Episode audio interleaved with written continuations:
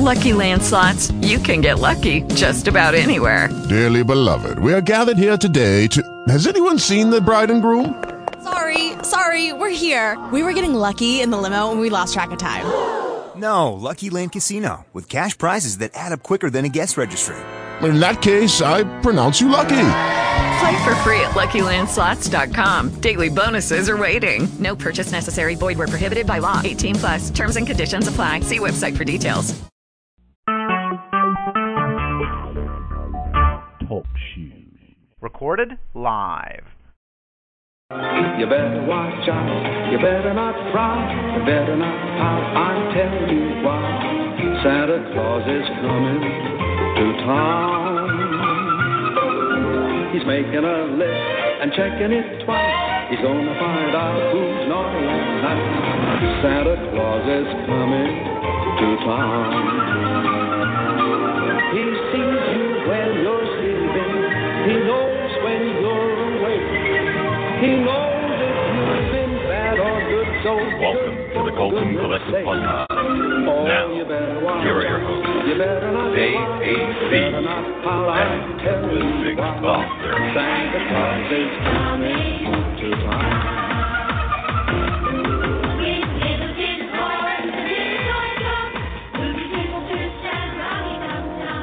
Hello, everybody, and Merry Christmas. Almost, almost. Santa's going to be here very, very soon. Yes, that's what two more sleeps to go, and somebody who's used to sleeping quite a lot. Uh, it's Mr. Dave AC. and I just hope Megan's Wake doing up, very Dave. well. Dave, wake up. Uh, uh, Dave, wake up. I was just going to say, I, I assume Megan's dealing quite well with her three children. yes, yes, yes, is. Yes, she is. Yes, she is. Smart. aleck. Okay.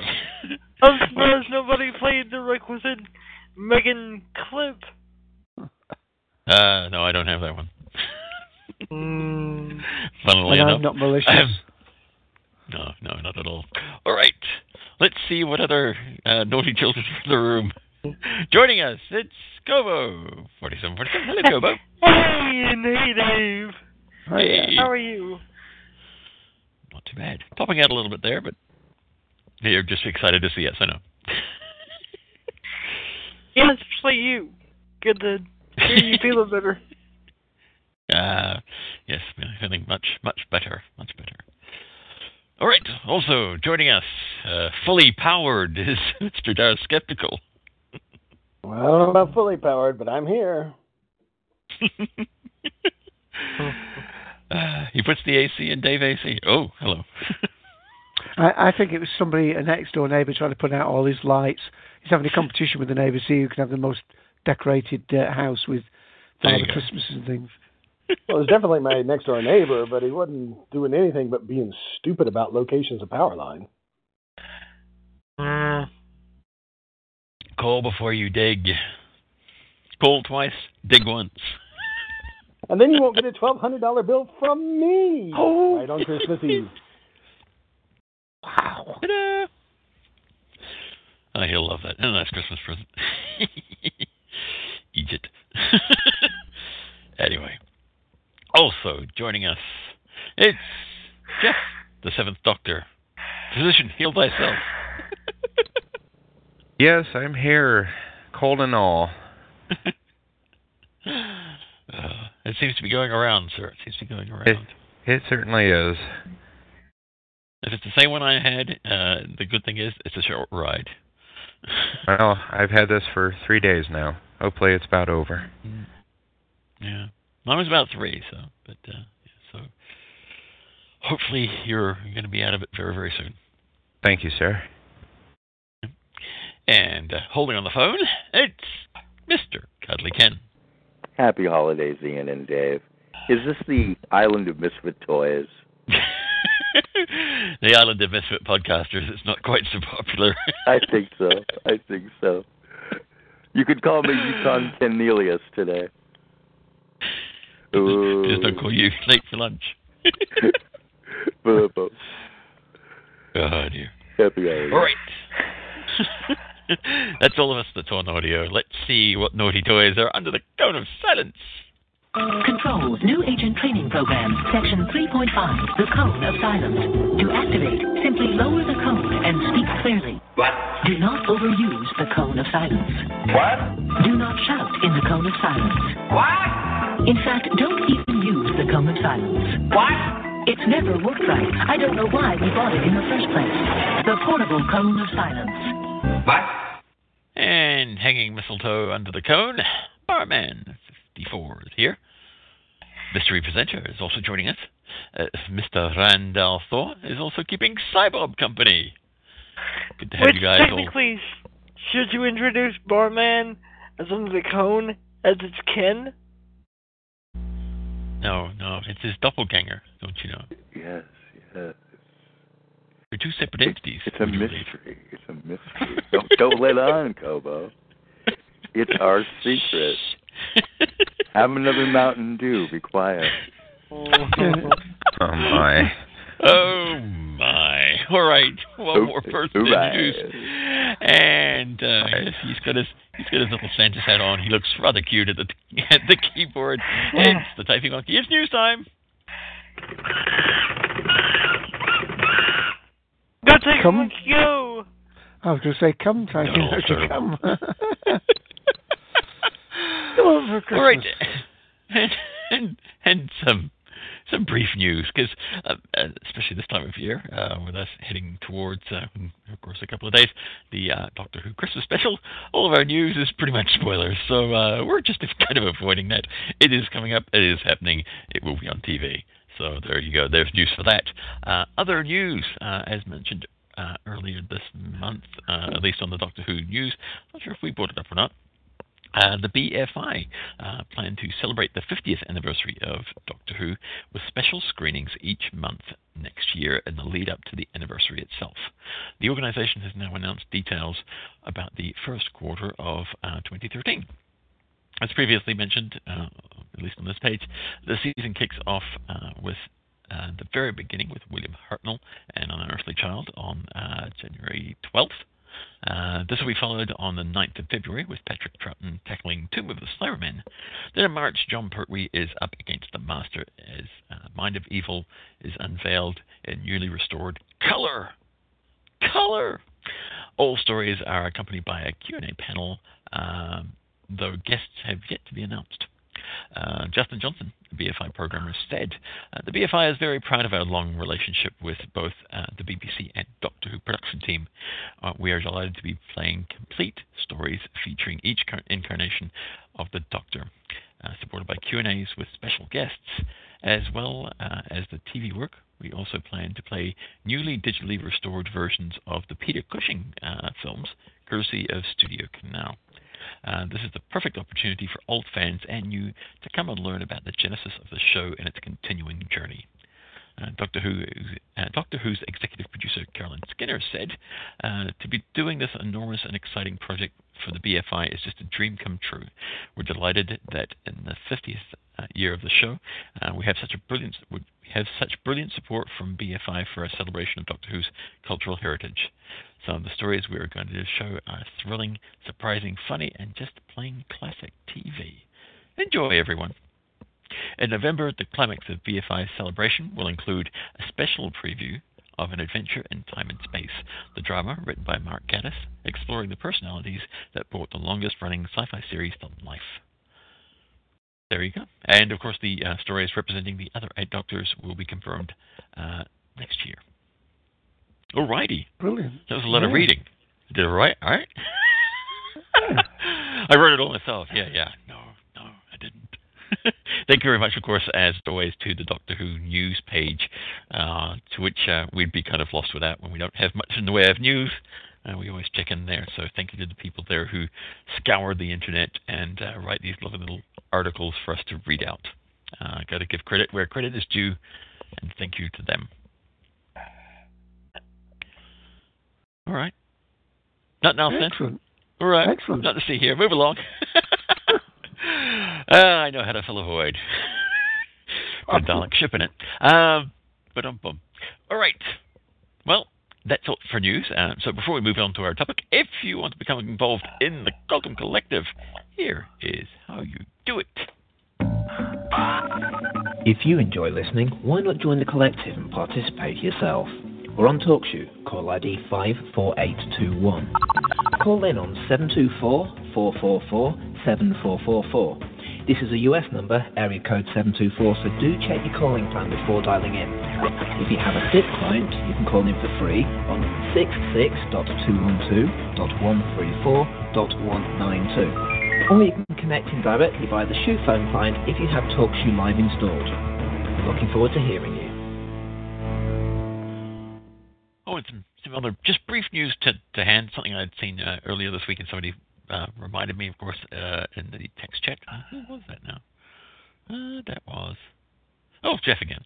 Was yeah the TARDIS PC system has been launched.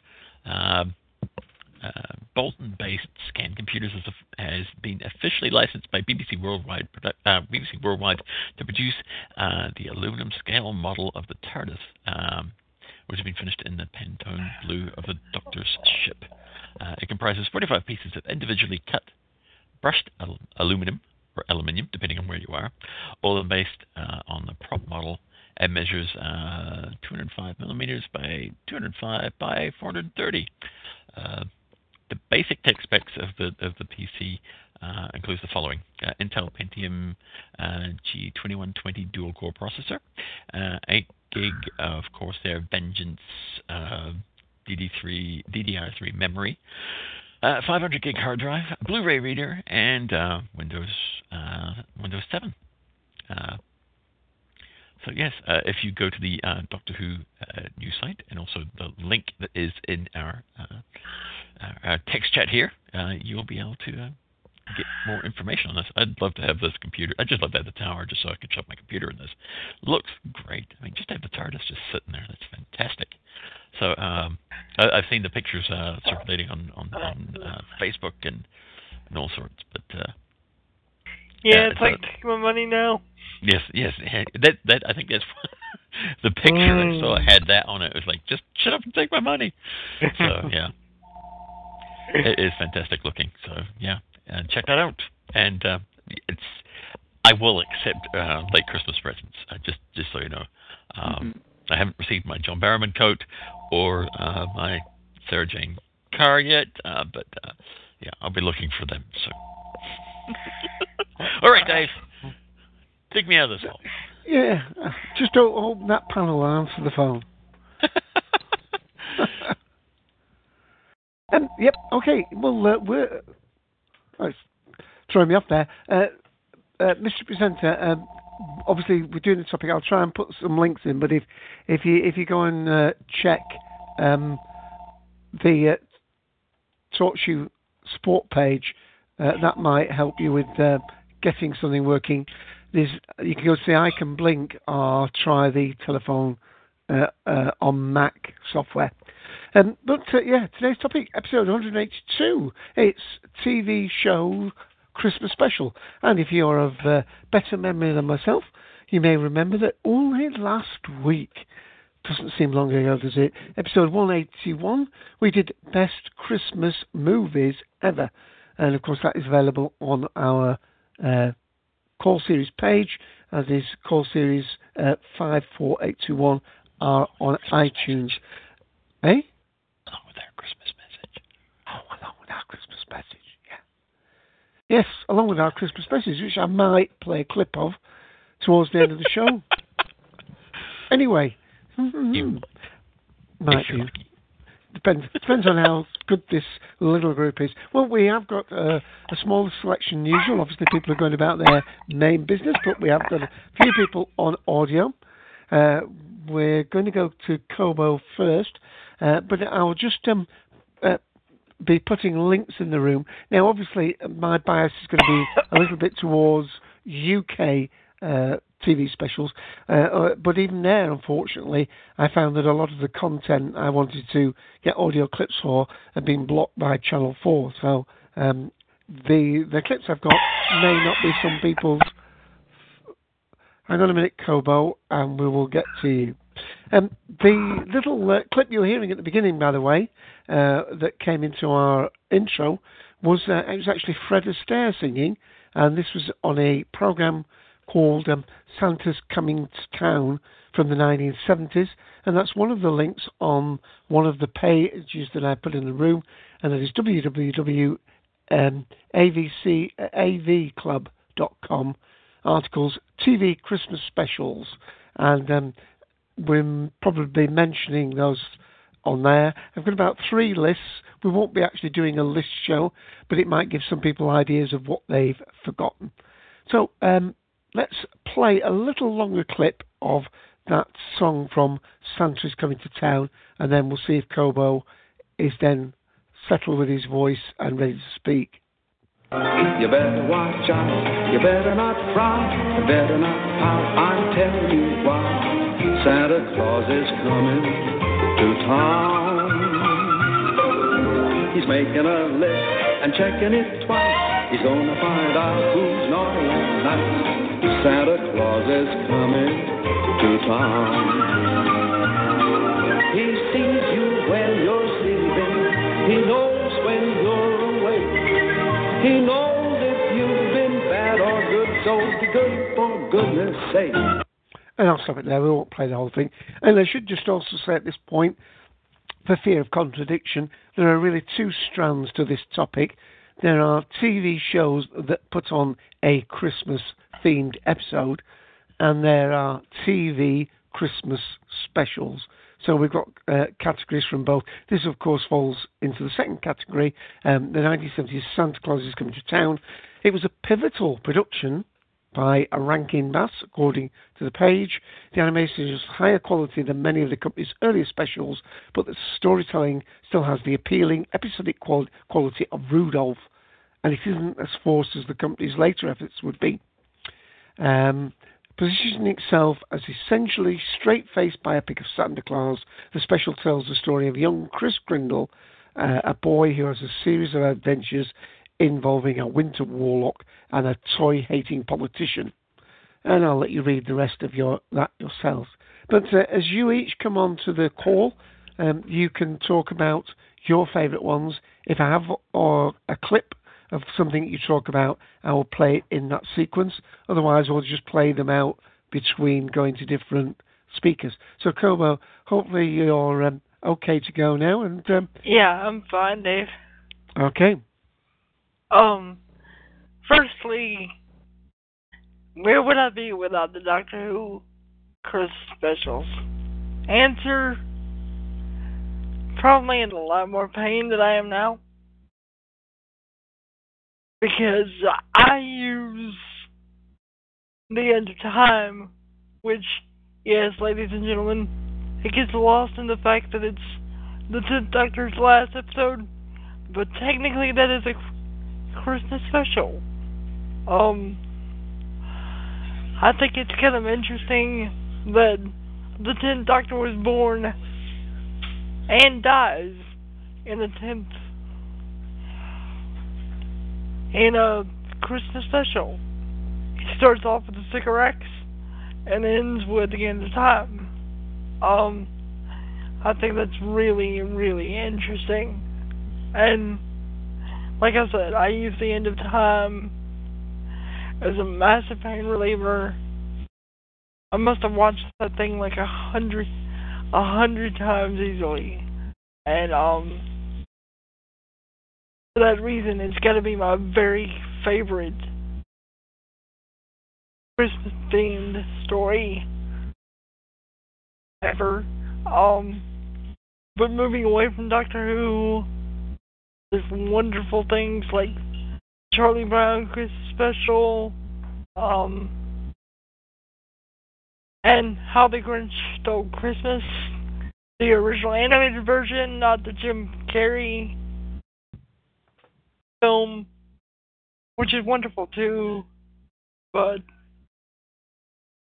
it's not as wonderful as the original animated series at all. It just doesn't hold a candle to it. Um, what else?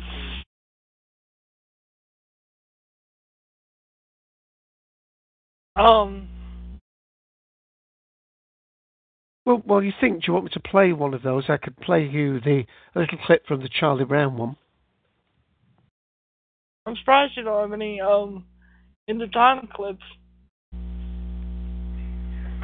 Uh, well, I, I, suppose actually I was um, first of all I was pressure of time with all the Christmas events and getting sorted myself as I'm hosting uh, dinner. But um, yeah, uh, I, I do feel as though people can listen to our coverage of the Christmas specials, and of course, as many people will already know, we've been putting up uh, in between these Sunday shows our Christmas specials.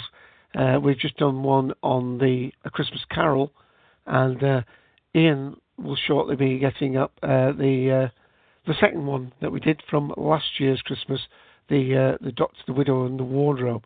So you know we do I've, cover. I've got, a, I've got a clip I can play.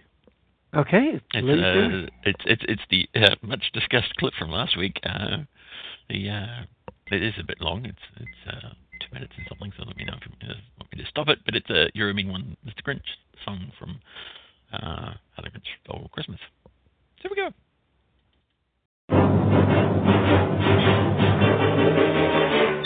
You're a mean one, Mr. Grinch. You really are a heel. You're as cuddly as a cactus. You're as charming as an eel, Mr. Grinch. You're a bad banana with a greasy black peel.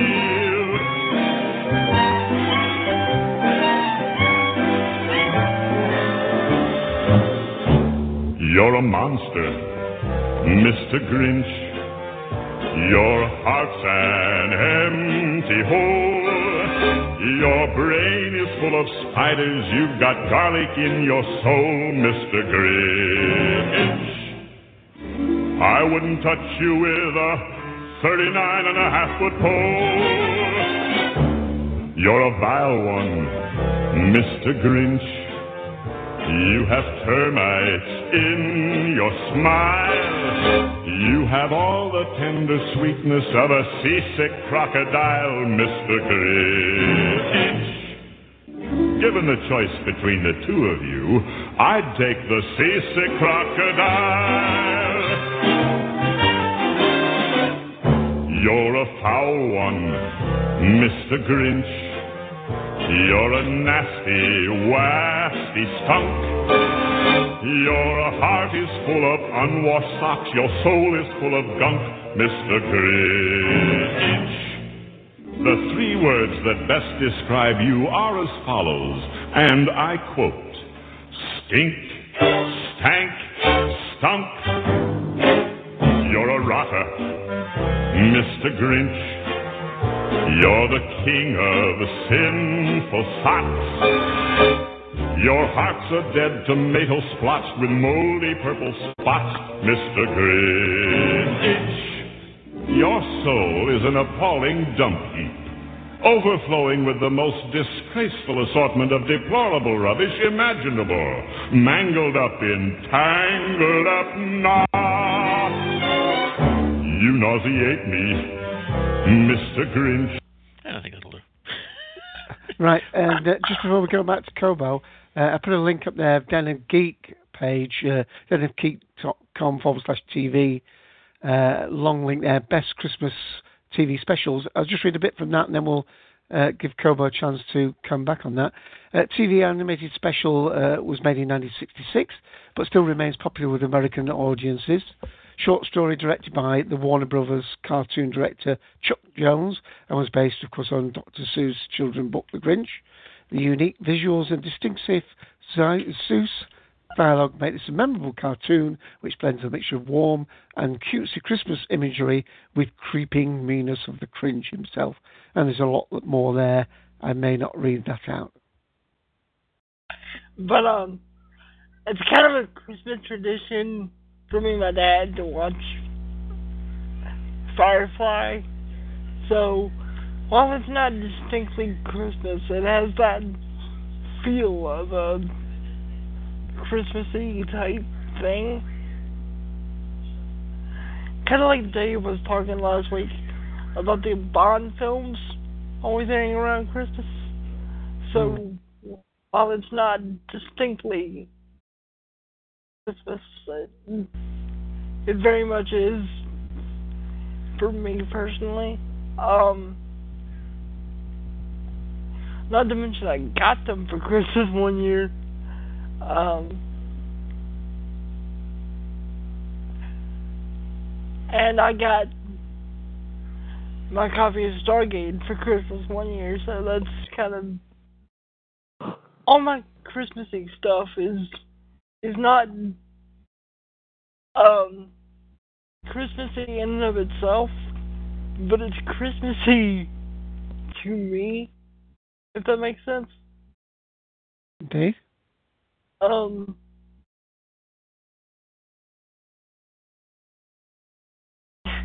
And like I've already said, all the Christmassy stuff is like related related to Doctor Who. I don't know if that's sad or just me being, me being a Doctor Who super fan, but the Christmas specials are really synonymous with Christmas for me, and that's really all I've got to say.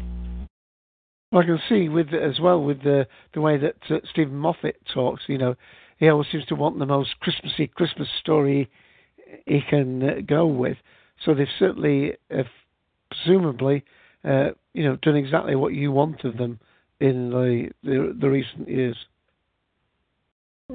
I much prefer the Sycorax story because it's Oh. Christmassy without hitting you over the head with Christmas Christmas sauce. You know, Right. Right, you basically get a tangerine and that's it, isn't it? And he does get attacked by a killer Christmas tree. Ah, that's true. It's true. What more can you want? Um, Okay. but my second favorite Christmas special is Runaway Bride.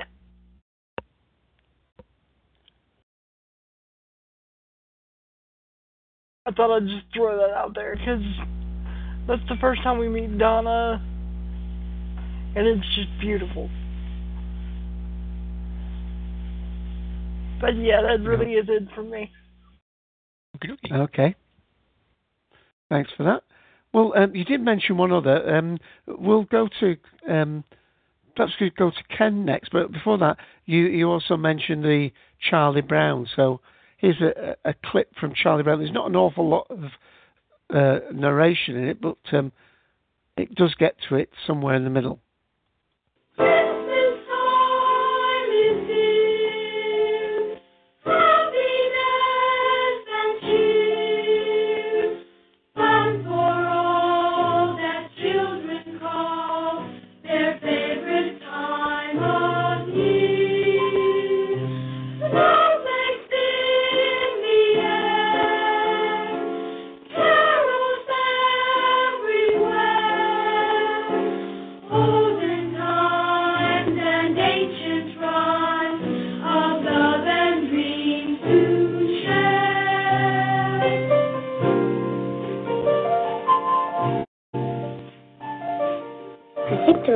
Something wrong with me, Linus. Christmas is coming, but I'm not happy.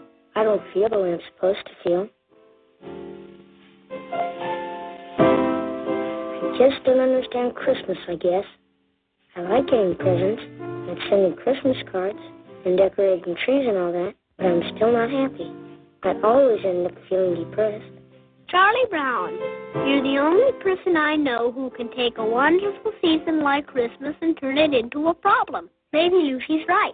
All the Charlie Browns in the world, you're the Charlie Browniest.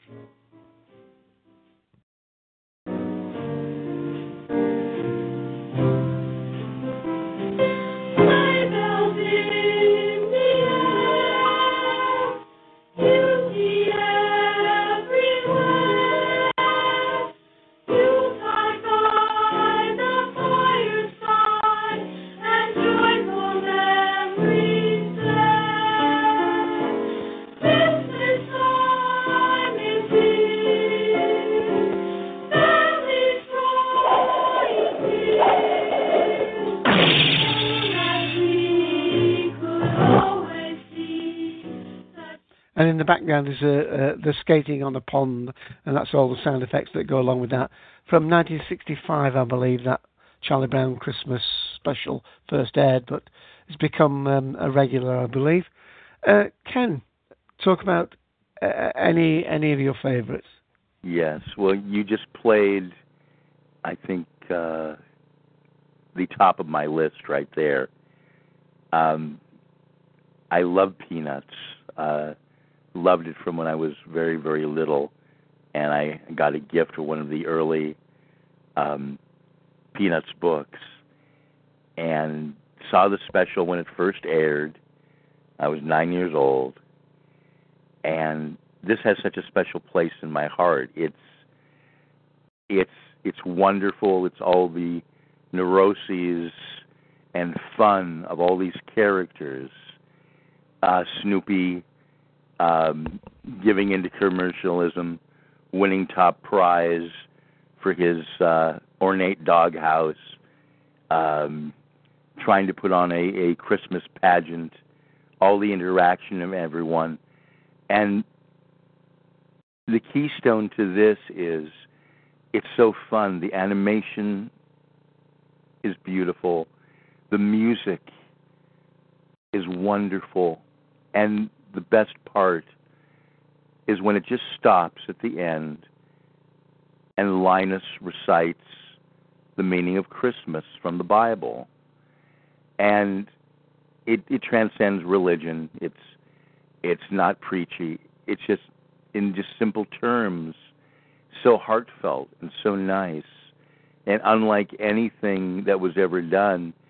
And evidently, the director, Bill Melendez, um, he he had to fight the the powers that be at the network to get to include this in it, and it, and it's it's what everyone really remembers about the show, and arguably none of the other Peanut specials match up to this.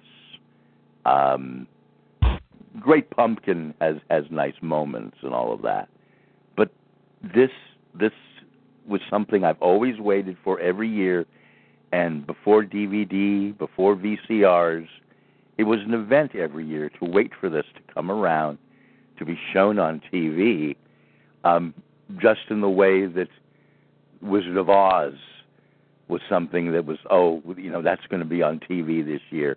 That's exciting. That's such a treat, you know, and you know I, I love this. I love this show so much, and and it's so good. That's why it's a classic.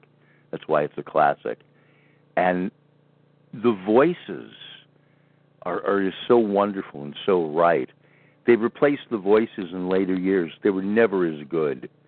The voice for Charlie Brown, etc., is never as good. And just for the fun of it, if anyone has an iPhone or a Kindle Fire or anything, there's a really cute app.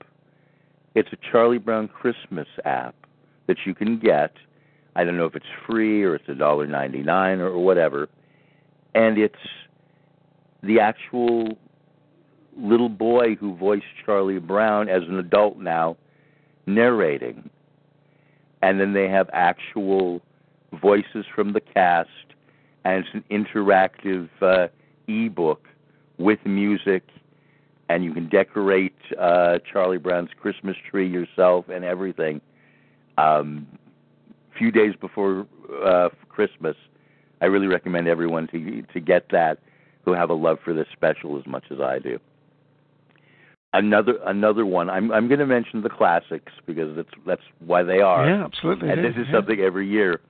Um, Rudolph the Red-Nosed Reindeer. That that was a year before Charlie Brown Christmas, and it's from the Rankin Bass Studio. Now, these people seem seem to have a stranglehold in a wonderful way on on Christmas specials with their creativity um, over the years. Um, they're responsible for Rudolph, Frosty the Snowman, uh, Rudolph's Shiny New Year. They're also the company that did the Hobbit animated film with Orson Bean. Uh, that was done some years later, which won awards, which is very good. They're also the studio that uh, did the Thundercats animation TV show. Um, so they have a, a long history of quality, which has won awards and also very accessible to everyone. It's kind of the really good uh, combination of art and commerce. And Rudolph is done in stop motion animation, which is gone by the wayside mostly today for everything digital, except uh, for perhaps something that Tim Burton does, like Nightmare Before Christmas or Frankenweenie. Bless him for that. But Rudolph uh, tells the story of Hermie, um, who is an out of place young elf who doesn't want to be an elf, he wants to be a dentist.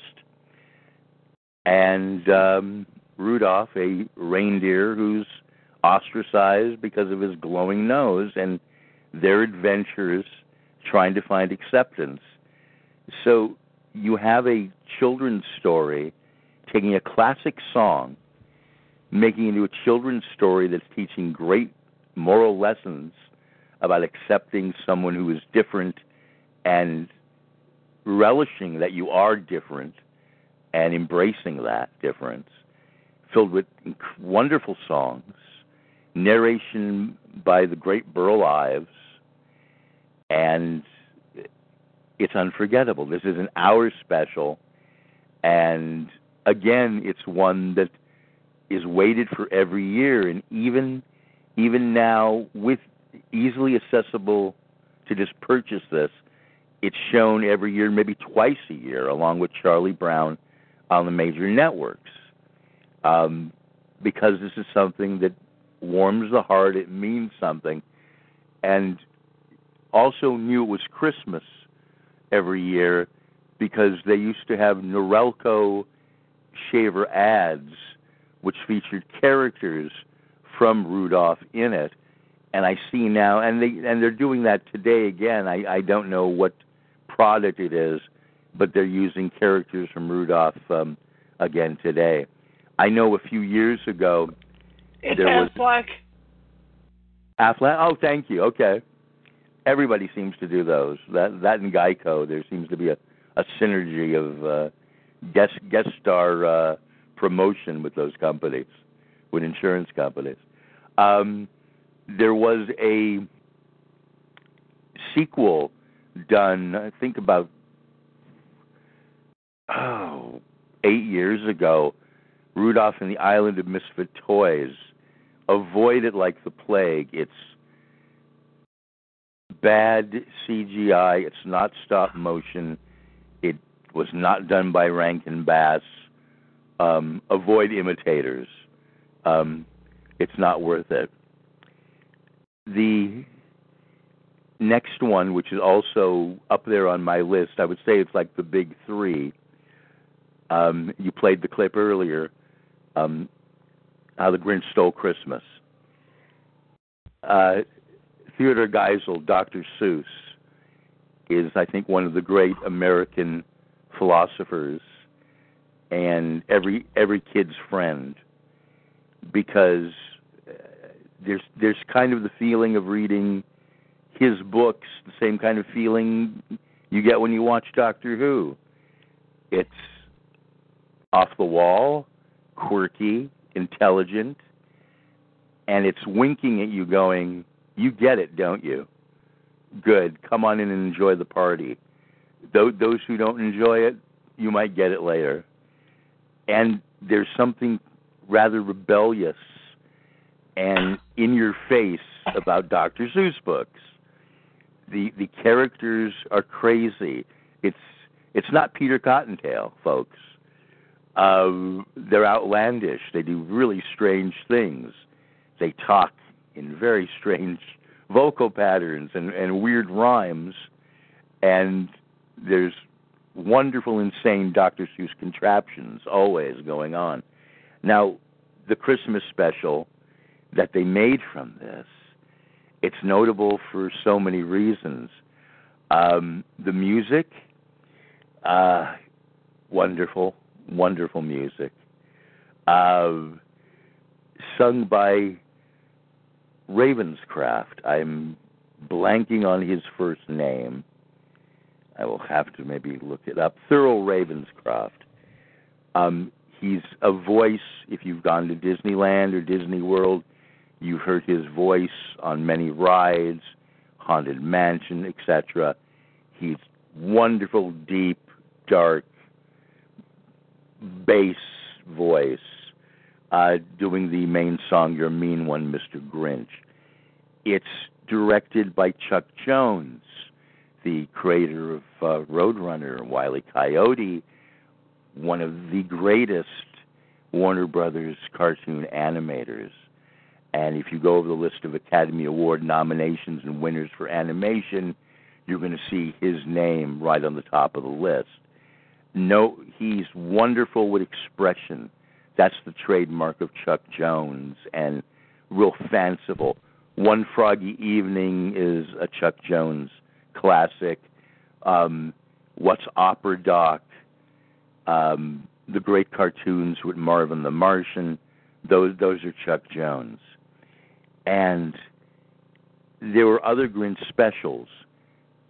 They're not as good because Chuck Jones didn't work on them. Now, if you look at the book, and the design for the Grinch looks the same, but there's something amazing. He takes on the expression.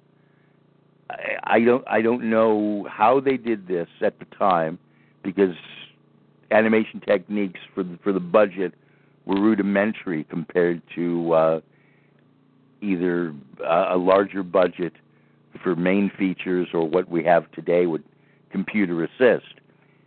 But he looks like the narrator, Boris Karloff. He gets the expressions. It's almost like he, by osmosis, there's a bunch of Karloff in that face. And Boris Karloff, legend, king of horror, great gentleman actor.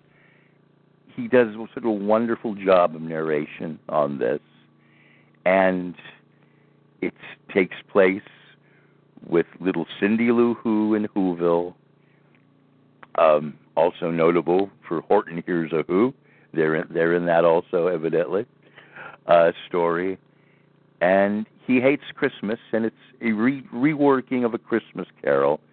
He he and his dog Max learn the meaning of Christmas from this little girl and he wants to steal Christmas from this town because he's a heartless, evil, miserly, wicked creature. And it's it's utterly delightful, brilliant words I can't even go into. But again, this is a joy worth waiting for all year. I don't like the Jim Carrey movie. Personal feelings. I'm tired of Jim Carrey. That's me okay. Um, I guess it was all right. I think it was overdone, but this is charming, just the right amount of time, perfection. It's perfection, and um, real on the top of my list of specials. Now, there's there's others. There, um, very wonderful director. I mentioned this last week briefly. Uh, Richard Williams uh, the animated version in 1971 of A Christmas Carol, and it starred the same actor who is notable for what I think is the the best acted version of A Christmas Carol, Alastair Sim.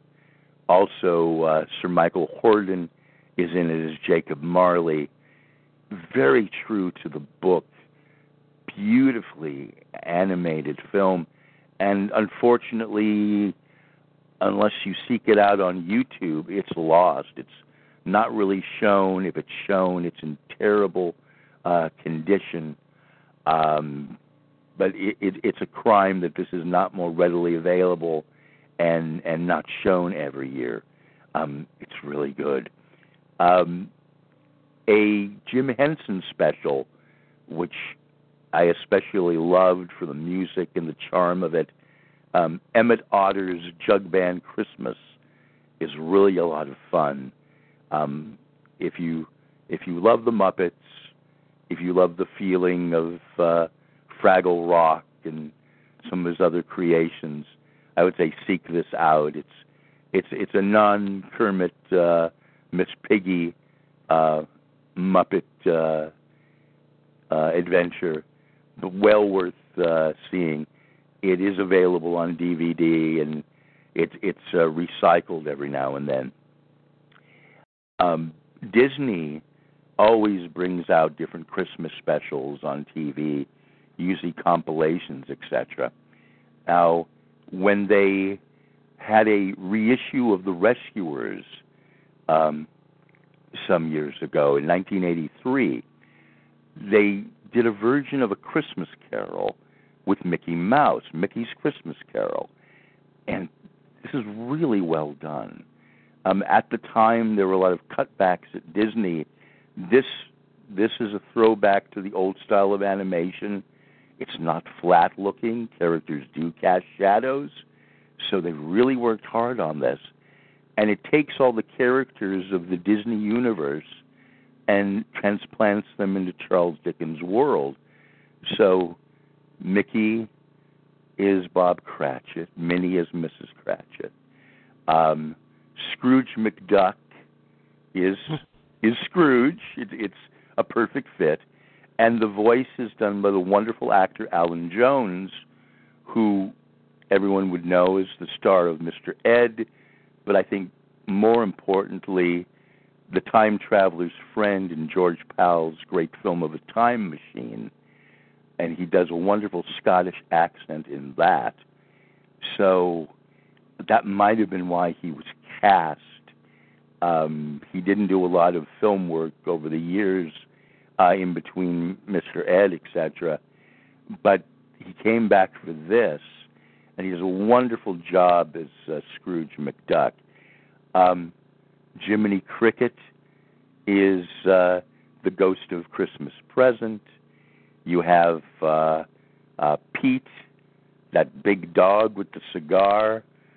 Um, oh, excuse me, Ghost of Christmas Past is Jiminy Cricket. Uh, uh, Pete is uh, Ghost of uh, Christmas Present. You have Mr. Toad of Wind in the Willows as Fezziwig, and it goes from there, etc., etc. And it's it's wonderful. Uh, Dickens England populated by classic Disney characters, and this is shown generally either on Disney Channel or Family Channel, which is uh, Disney ABC controlled. I was just on the other day, and if you've never seen it, it, it's it's really really good if you're a fan of animation and of Disney, and of and of the classic sense of animation. It is available on DVD. Now I mentioned Rankin Bass. They did all these wonderful different characters after they did Rudolph. Their last um, stop motion animation venture was really interesting. It's called The Life and Adventures of Santa Claus. And it has a really a very mythic feel to it. it. It's more like they're adapting a Tolkien story than than doing something of their own. Um, it's from, it's from a short story by L. Frank Baum. Uh, everyone knows wrote The Wizard of Oz, and if if you can see this on any repeats or on uh, YouTube or, or or download, really give it a look. Um, the costume design and the characters is there's there's a very very sweet, almost bittersweet sense to this. It's it's like the end the end of things, the beginning of a new age, and it's Santa Claus's origin, and it's really really well done. It, it's kind of an, the nice swan song to the to the Rankin Bass studio. Now, leaving animation, and I always think of for specials animation going into Doctor Who, I love the Christmas specials. I I enjoy all of them. Christmas Invasion holds a special place in my heart because um, that's you know the regeneration uh, into the tenth Doctor. But I would I would say my favorite is the one entitled A Christmas Carol uh, that was done a couple years ago with Michael Gambon and, and wonderful singer, uh, beautiful uh, singer Katherine Jenkins. It's it's so wonderful an ode to what Dickens wrote, grafted onto Doctor Who, and the journey going back into the life of this bitter man into his childhood, the playfulness of the way that's played by Matt Smith, the different adventures once a year visiting this woman who this little boy, the man, comes to love so much, uh, her sacrifice, and that sweet, sad ending. I I think that's the best feeling of a Christmas special. They're they're all rather good, but this one, I think in particular, it's truly something that epitomizes Christmas, and and I, I think uh, Moffat did a wonderful job on this, and all the actors, and and her wonderful singing just was like uh, such a treat in that, such a treat in that one. Um, thinking of other Christmas specials, I know Mash did did some good ones with some letters home. Um, Community did a Christmas special, which was a uh, stop motion adventure, which was an homage to Rudolph. Uh, you're going to get that on many shows because uh, that, that they're going to play the play into that. Um, those those seem my memory to be the ones that uh, mean mean so much to me. Oh, one one last one, one last one, which um, even though the animation is is kind of plain, the voice work and the music is so memorable. Mr. Magoo's Christmas Carol. Um, a lot of kids today, people wouldn't really even remember the character uh, created uh, so long ago and, and beautifully voiced by Jim Backus, uh, myopic, uh, basically blind elderly man who gets into mischief. It's a, a slapstick character in animation form, and making him Ebenezer Scrooge, and the, the songs by Jule Styne are are really wonderful. Um, again, that's that's shown a lot. Something as far back as 1962 still gets repeated, so it has a, a lot of memories and being shared by new generations. And I think Um, that's that's a really good thing that uh, these things that years ago were treasured are passed on and, and not forgotten. And I think that's about it. Uh, Well, well, I've got a. The reason I wasn't trying to stop you is that. I, I've got a clip of the uh, Mr. Magoo, so Oh, I'll play wonderful. it, and you may want to come back on that. all right, sure. If I'm hiding twelve of them when he piling up, I love it. Scrooge and Marley's, I believe. Have I the pleasure of addressing Mr. Scrooge or Mr. Marley? Mr. Marley has been dead these seven years. We have no doubt his liberality is well represented by his surviving partner. At this festive season of the year, Mr. Scrooge, 'tis more than usually desirable we should make some slight provisions for the poor and destitute. Hundreds of thousands are in want of common comfort, sir. Are there no prisons? Plenty of prisons. And the workhouses, are, are they uh, still in operation? They are. Still, I wish I could say they were not. What shall we put you down for? Nothing. You wish to remain anonymous. I wish to be left alone. I support the establishments I have mentioned. They cost enough, and those who are badly off. He must go there. Many can't go there, and many would rather die. If they would rather die, eh, they had better do it and decrease the surplus population. Now, I'm very busy, gentlemen. I bid you good afternoon. Be gone! Out! really good. Uh, listening to that clip, um, the main voice there, uh, talking to Jim Backus, was Paul Frees, who's wonderful voice actor, um, who you'll hear on so many Disney projects. He's like the major voice in the Pirates of the Caribbean ride. Um, if you see the film Earth versus Flying Saucers, he's that alien voice that's that's speaking to everyone um, um, about that the spaceships are about to land. Um, wonderful, wonderful voice actor.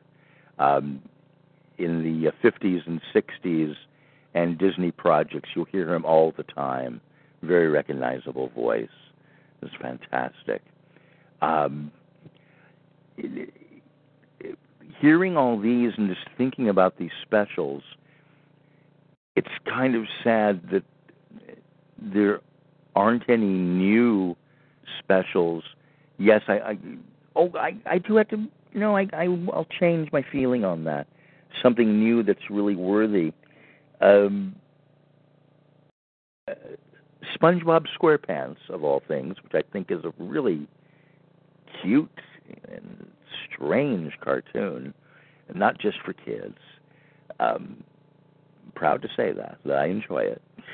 Um, they just had a SpongeBob Christmas special, and it was done all in stop motion animation, all with felt and constructed by hand models, 3D, a musical special about poisoned fruitcake taking over the land of Bikini Bottom, and there's a character called Patchy the Pirate who introduces SpongeBob every now and then in specials. He looks like Fred Astaire. Uh, and that clip you played in the beginning, it's it's again an homage to Rankin Bass. It's really cute, really well done special. What's interesting is it was shown on Channel Two, uh, or excuse me, the CBS network, um, earlier this month, at a very strange time, 9:30 at night, um, Pacific time. That's really late for something like that. And they edited the special. They cut out the introductions and different little parts with this pirate character, I guess in time for commercials. The only reason I know that, I read a review of the special in one of the trade papers, and they made reference to this, and they said it was going to be repeated on Nickelodeon, and I watched it there, and it was like two different versions. It's strange the network's going to take the time, show a brand new special, and butcher it first broadcast, but nevertheless, um, there are still new animation specials being made every now and then there'll be something good, but for the life of me, I can't think of anything recently that can match up the things that were done 30, 40 years ago. You'll you'll get a grandma gets run over by a reindeer special that's easily forgotten, or a Shrek special, or you know, fill in the blank, whatever's kind of popular. But anything that has a heart with beautiful music and wonderful animation and something that you're going to want to share with kids and love years from now, I haven't seen it. Um, if anybody has seen them, please tell me. But everything seems to be done years ago. But can I come back in briefly? Please. Briefly on that. Please. The iCarly Christmas special was amazing. It was a reworking. Seconded. It was a reworking of it. It's a Wonderful Life, Good. Okay. and it was just beautiful. It had the midget from Seinfeld playing the angel, and instead of getting traditional wings, he got chicken wings, which was Cute. really Okay. and it was just really well done. thank you. I will check for that. Thanks. Um, and there was another one called Operation Christmas, I believe. It's about two Secret Service style elves that make sure Santa remains secret at all times. They have like sleeping gas and all kind of things to make sure the kids stay asleep. And it's just really, really good CGI. Nice.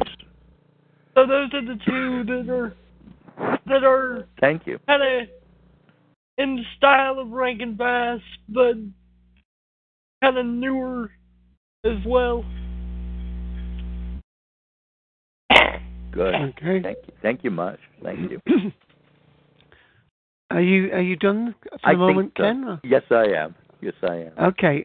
Well, um, I'm hoping since I heard uh, Darth uh, pop in there quickly, we could go to him after one more clip, and it's uh, one that you Thanks, mentioned Kobe. again. Uh, one that you mentioned again, Ken. That was the Frosty the Snowman. But this is basically just the the song from that.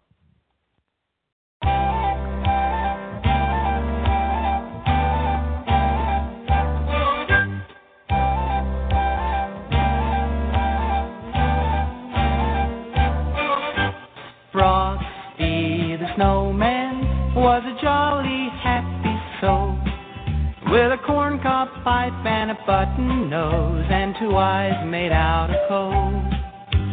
Frosty the snowman is a fairy tale, they say.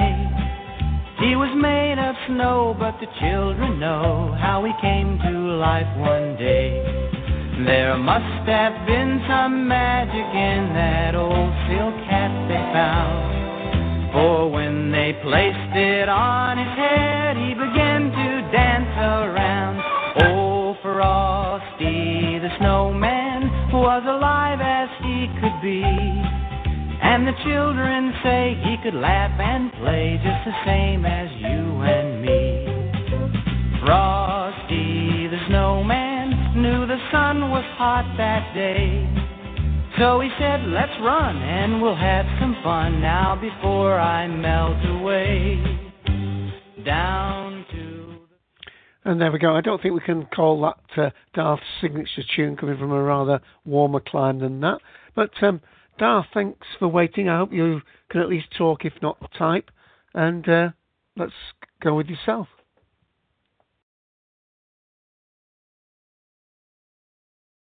Uh, not, I, I assume because we heard you speak a moment ago that you are still uh, at least attentive to what's happening. If not, I'm just going to prime Jeff. That I know Jeff doesn't want to talk a lot today because he's still recovering uh, his voice somewhat after being ill. But what we may then do now is um, Sorry, I'll play are, another. are you not hearing me talking? I don't no, understand. we are now. You suddenly started talking. Yep. Okay. Well, then I guess uh, fair warning. Then my audio might go out at some point. I don't know. It's only TalkShoe that gives me audio problems. This lovely service. Um, Free service. Oh. well, you get what you pay for.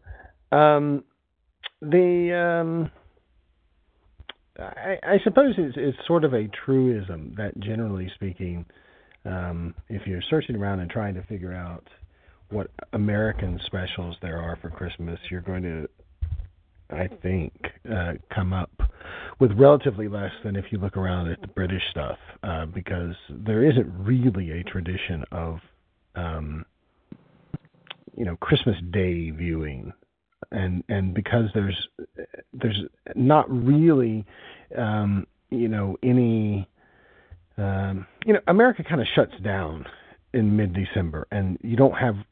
I mean, we do collect ratings still, but it's not Sweeps Week. It's not like if your um, television show has a Christmas special and that Christmas special bombs in the ratings, that doesn't matter so much.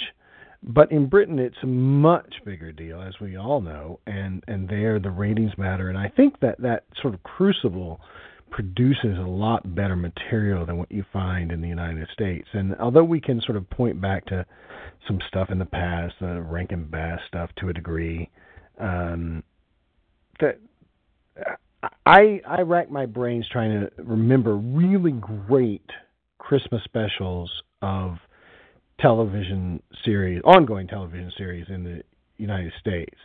Um, I don't particularly agree that you know Mash had some great ones. Mash had some, but they were in that very saccharine period of Mash. Um, that is uh, what I like to call mush. Um, that that time period after you know you had Henry Mor- uh, after you had Henry, Morgan becoming uh, the leader of the camp, and you know Trapper John was gone. That's that's when you start sliding into the bad part of Mash, and there are some Christmas specials in there, but I think that they are fairly heavily sentimental, and that's the, really the problem with American Christmas specials is that they tend to slide into um, the morass of feel good stuff. Um, and so it's all inconsequential, and it really doesn't lift the spirit that much. At least not my spirit. But there are some examples of, I think, some really great stuff. And the couple that I can remember is Moonlighting. Oh my lord, Moonlighting was the episode before Christmas. What a freaking joy this thing is! Um, this is from that period of time in Moonlighting's history where it was just firing on all cylinders and they could do no wrong. And it, it's one of these episodes where you kind of um, believe that the characters might lapse into song and it's kind of okay. Uh, Moonlighting also did an adaptation of The Taming of the Shrew this way, where it was musical. And really, I think that it's it's this Moonlighting musical tradition that it is what allowed for the later, um, like Buffy the Vampire Slayer musical thing uh, and, and once and, more with feeling, yeah. Right, and and then other things like uh, you know now Brave and the Bold. I suppose that there have been some singing episodes of Batman there that all say that they were inspired by the Buffy thing, but really Buffy is being inspired, I think, by the the moonlighting tradition of the occasional singing episode. And what's great is not just that they randomly break in a song, but because there's a murder, this guy named Joseph gets murdered, and his wife and whose name is of course Mary and newly born child uh, come to the detective agency and they want to solve the problem of the murder. But the murder is dependent upon three wise men that is three FBI investigators uh, coming in to do you know their federal bit. And it, it's just this lovely parallel um, story to the you know the actual Christmas story, and with song thrown in, and with you know Bruce Willis and Cybill Shepherd totally at the top of their game. It's gorgeous, and you can I think you can get it on Hulu. I think Moonlight's on Hulu. Uh, certainly can get the DVDs of it, and it's almost worth the purchase of the entire series itself to get it. Um, but the beautiful thing about Moonlighting, in the this is from the second season, at that particular period in time, is all the episodes are great. So you're not just buying for the one, but if you had to buy it only for the one, it would be worth it. And you know, one of the other sort of traditions that you find in American television, and I suppose in British television too, but I think much more strongly in American television, is if you're going to have a Christmas episode, make it an adaptation of A Christmas Carol. And everybody's done it. And it's so. I, I know I've talked about this before. I think I talked about it it was my fear of Doctor Who having a, an episode called A Christmas Carol because it's just most of the time not done well. It's most of the time it's either just super saccharine or it, it's just so obvious a um, an pastiche. interpretation of a Christmas Carol, not a pastiche exactly, because pastiche would imply that you were um, actually doing something with that within the framework of your own television series. What a lot of times it is in America is it is a story that basically is set outside of the narrative of the rest of the series. And the the characters merely have an adventure that is very much like a Christmas Carol, but that adventure has no impact upon the ongoing progress of their characters within the season. Um, sort of an extra continuous episode, more or less. They But- did that with um, they did that with Smallville, didn't they? Where Lex is married to Lana Lang. I He, well, he, he gets he gets shot, and he's in a coma, and we're in. He, he's dreaming of his ideal world. Yeah, uh, but that's not extra continuous. That's just a dream state of the character. A lot of times with these uh, Christmas, like especially for sitcoms or whatever, they just really aren't a part of the. They just involve the actors who are in that story. It's much more like a Christmas pantomime than anything. Right. You know, like how you could have had those Doctor Who sponsored or John Nathan Turner run pantomimes that involved Colin Baker and Nicola Bryant and whoever, but it wasn't actually the Doctor and Peri. It was just the people who play him kind of in that. That's what they're kind of like, a lot of them. But to me, the best one is unquestionably a Keaton Christmas Carol, which is the Family Ties episode where Alex becomes Scrooge, and it's it's actually really funny. It actually makes total sense within the context of the, of the series. It it advances some plot. Um, certainly, it advances the character of Alex. It's really good, um, and it, it's a shame that Family Ties is you know not on something like TV Land or you know other places where you know you'll find reruns of uh, Cosby and Everybody Loves Raymond and other family dramas like that because I would love to see this story again, uh, but I'm not sure I'm ready to pay the money for the DVDs for it. But um, great, great episode. And also, they did another in their first season. Uh, there's a story called Just a Christmas Story, and it's kind of a cool one too. I don't think it's as funny as a Keaton Christmas Carol, but it's still good, and it and it does advance the plot because what it is is they the you know the husband and wife um you know Meredith Baxter Birney and and what's the name? Gross. I forget his first name. Get um snowed in. And the only thing that they can do is sort of remember the past. And so they remember how each of their children was born. And it's funny because you know they're not born in circumstances that would later define their characters. They're all born in sort of opposite situations um, so it, it's it's interesting because it does give you some backstory to those characters and and gives you a lot of perspective on them and um, it's it's it's good for the entirety of understanding the the narrative of Family Ties. But again, it's not quite as funny as what they later came up with. Now, that's the American stuff I got. I really, I'm sure that there prob there might be occasionally an, an episode of something that I've I've missed that uh, is not coming to mind. Um, most of what it, it is like Ken said, it's almost like they America made these classics, you know, like the Peanuts, Charlie Brown Christmas, and the Seuss stuff and the Rankin Bass stuff, and they said that's good enough. We're not going to spend the money on making new stuff because we can just put this old stuff on, and there we go. Or um, you know they've they sort of recognize nowadays, especially since 2000, one of the problems in America with uh, getting new Christmas material is that most series don't actually run around Christmas. The the Christmas break has become increasingly large, so that you know you're you're done by like the first week of December or second week of December, and then you don't come back until mid January. So why would you make a Christmas special? Because you're not really on the air at that time, you know. Um, so, uh, you know, I, I think it is pretty much the province of older series and and these older episodes, and that any kind of actual Christmassy stuff is now left to the movie theaters, which is why there's been an explosion of actual theatrical releases that have to do with Christmas.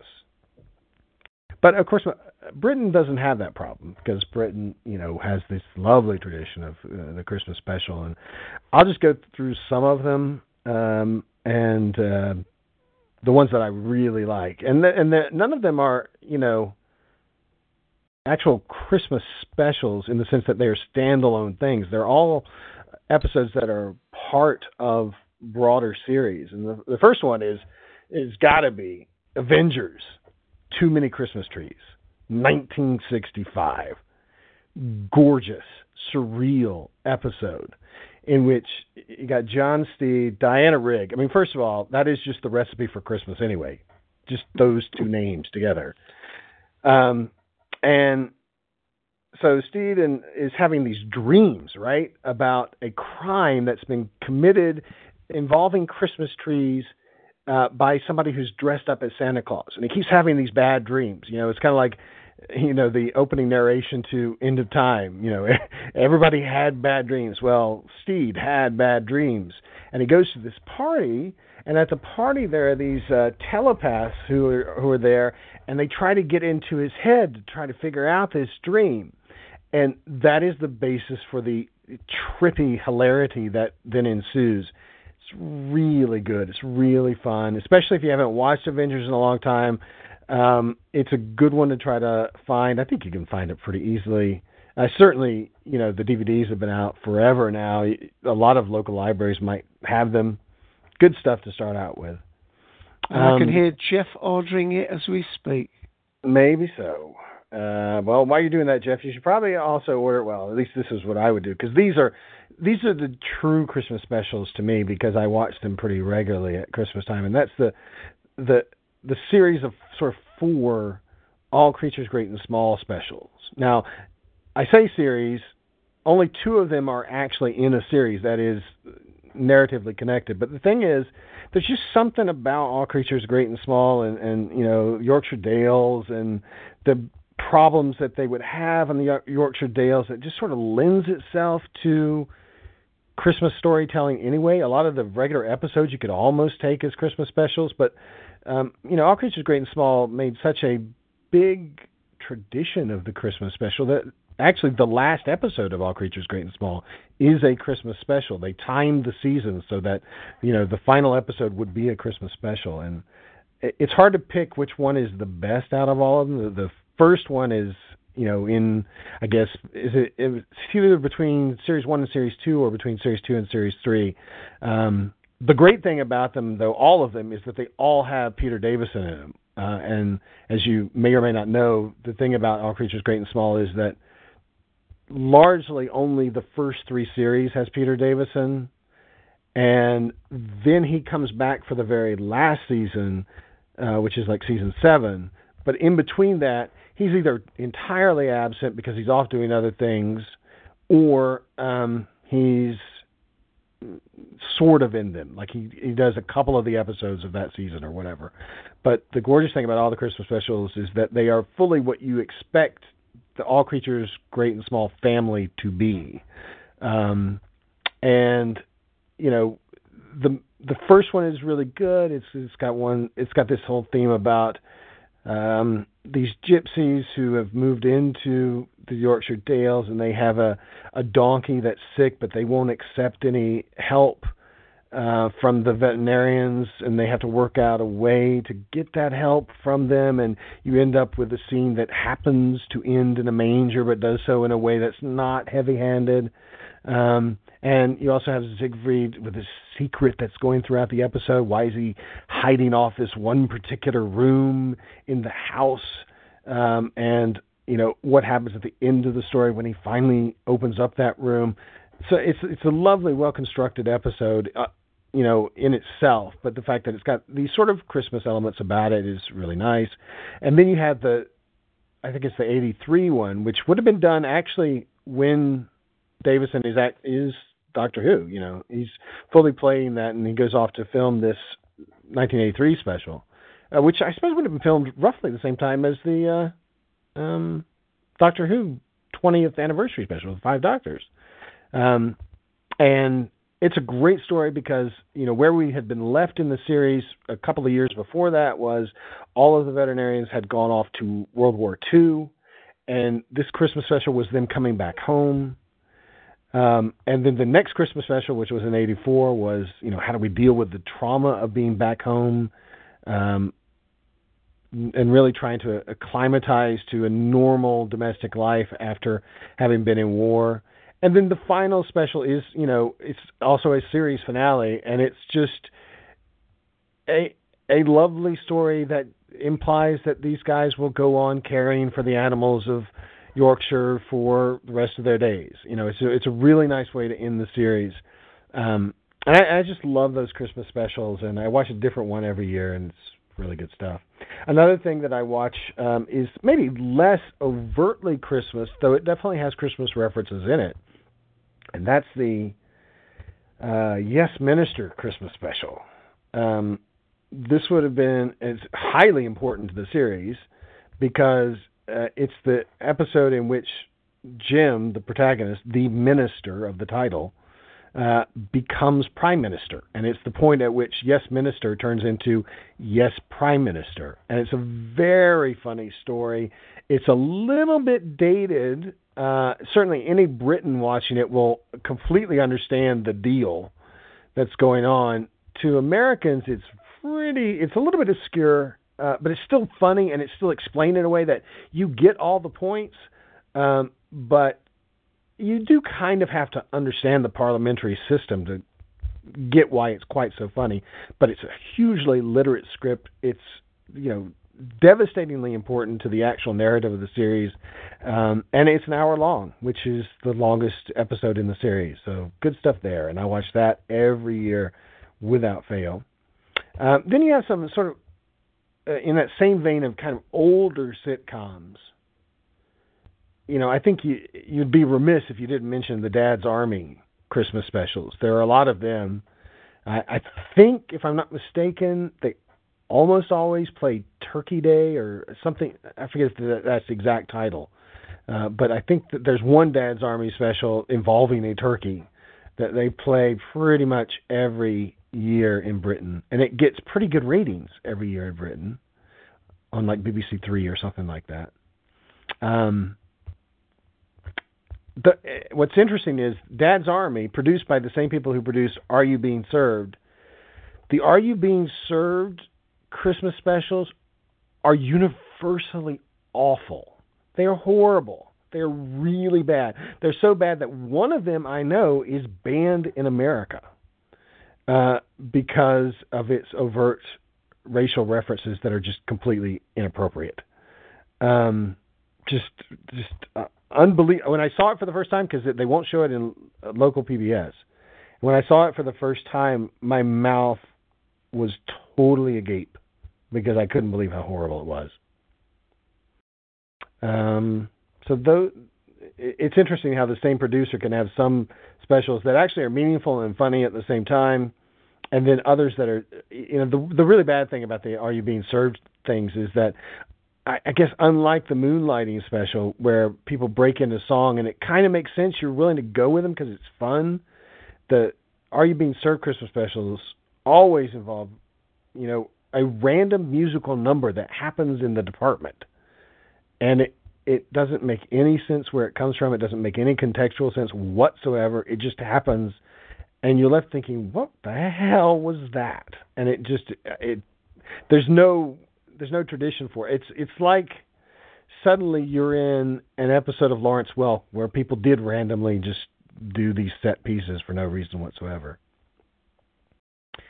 Um, obviously, anything with Rowan Atkinson is a good thing for Christmas, and you know he's had a Christmas special for all three of his um, major series. That is to say, um, Mr. Bean and uh, Thin Blue Line and Blackadder.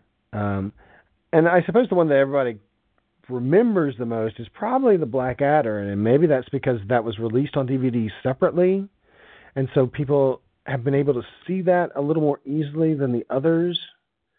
But to my mind, actually, the Thin Blue Line Christmas special is probably the best of his. And you know, the Thin Blue Line, as a rule, doesn't get talked about as much as uh, Blackadder, but it really should because it's it's gorgeous, gorgeous stuff. And mm-hmm. it, as we come forward, you know, into sort of more modern thing, I think you'd have to kind of say that um, in the 2000s, uh, and you know, even maybe moving up currently, that basically what you have in Britain is you have Christmas being controlled by women, women comedians, in the way that you know in the 70s it was all Morecambe Wise Christmas special I think now you'd have to say almost every year there is a special of some kind that involves either Dawn French or Jennifer Saunders or Catherine Tate. One of those three probably has some kind of Christmas special, whether it is, you know, Vicar of Dibley or um, Jam in Jerusalem. And I'm sorry, there's an American name for that series, and I can't. Clatterford, I think maybe is the American name, uh, but it's properly called Jam in Jerusalem or Absolutely Fabulous, or the Catherine Tate Show. You've got some sort of edition of one of those things that happens on Christmas, and I think it's great. I think it's the the defining thing about Christmas in the 2000s in Britain is this this notion that women control it, and I I love it. Everything that's come out with one of those three women has been absolutely funny. Just really good stuff. And you know, the beautiful thing is the absolutely fabulous stuff moved that narrative along in a very satisfying way, to me at least. Certainly the Vicar of Dibley stuff. Oh my God. That the Christmas special what was it, two year two thousand nine or something like that, where it went head to head almost up against um not head to head, but it went uh, it won in the ratings over Doctor Who. It totally deserved to win over Doctor Who because it was it was a brilliant episode, and of course an episode that featured Daleks. Um, so great stuff there from those ladies, and anything in that range, um, anything in the 2000s, I think starring a woman has been great on British television. Also, you know, in the vein of really important episodes to my mind, maybe the best Christmas special ever is the Office Christmas special. You know, it's like the last All Creatures Great and Small Christmas special. The Office Christmas special is the one that ends the series. And it is Christmassy. It does have Christmas stuff in it. You will, you know, it, it is sort of the seedy side of Christmas or or the negative side of Christmas, kind of, or the not negative, the melancholic side of Christmas. But it, it nevertheless is very much of a Christmas episode. And it ends the series in just a fabulous, fabulous way. Um, uh, it, it, it's truly extraordinary. It really is.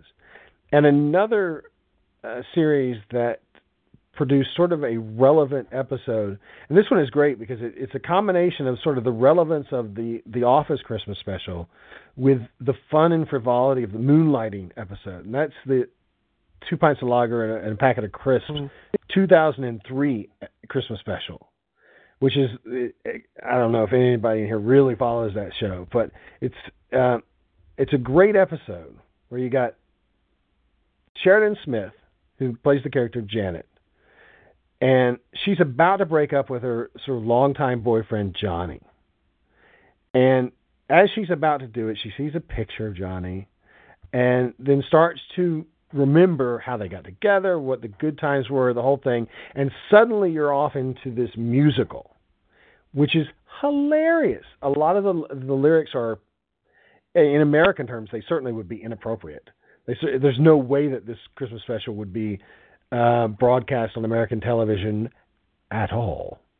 But the beauty of it, at least from my perspective, is that it is a showcase for Sheridan Smith and just shows what a fabulous actor that she really is and what range she has, what a great voice she has, what comic timing she has. And, and in a sense, if you never watch any episode of Two Pints of Lager and a Packet of Crisps, this is probably the one to watch, even though it is atypical of the rest of the series. It still is just tremendous fun, and you know, lyrically, it's typical of the rest of the series. It's just not typical that it be set to music. But you know what the lyrics are actually saying. That's totally what you know you can expect from the series. And the series is not everybody's cup of tea. The series has, you know, eh, eh, built its trade on regular rough language and you know the discussion of sexual matters in a very frank term. Um, but you know, it's kind of like you know what Friends would be like if Friends were set in Brooklyn instead of Manhattan, kind of. Um, it's a bit like men behaving badly in in sort of the sort of things that they get.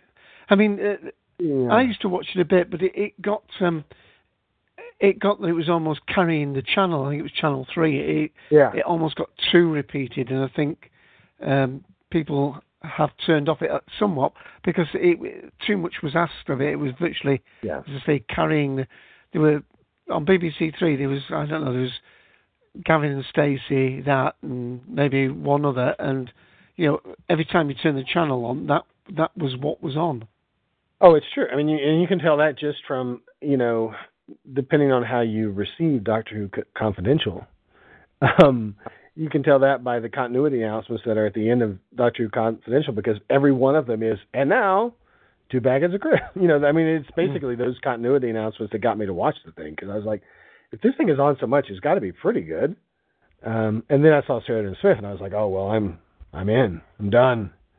Um, yeah, it's it, it is an interesting. I don't think that uh, you know I I can't just say, oh yes, go out and watch it without giving a warning to it because it is not it's not the kind of sitcom that would happen in the United States. It's really not.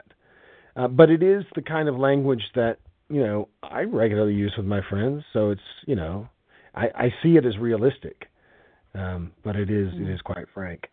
And and then you know I, I would just sort of end up with you know that that almost constant Christmas presents, and that is Alan Davies, right? Who you know between Jonathan Creek Christmas specials and QI Christmas episodes is pretty much always there on British television around Christmas time, and pretty much you can be assured that whatever he's in will be something worth seeing. Uh, you know, I've enjoyed, you know, the 2000, the latest Jonathan Creek Christmas special was, what was that, 2009, 2010, something like that. And that was great. It had Paul McGann in it, and it's it's the only place you'll see Paul McGann and Sheridan Smith, who of course in Big Finish Audio play the Eighth Doctor and Lucie Miller. Lucie Miller, yeah. It's the only place that you can see them, as far as I know, as of right now. The only place you can actually see them on screen together in a scene. Um, and uh, you know, I'll admit that that was one of the reasons that I watched it, but it's still good. I mean, Jonathan Creek. Let's face it, you got to give some allegiance to Jonathan Creek because you know it's another series that was originally produced by Verity Lambert.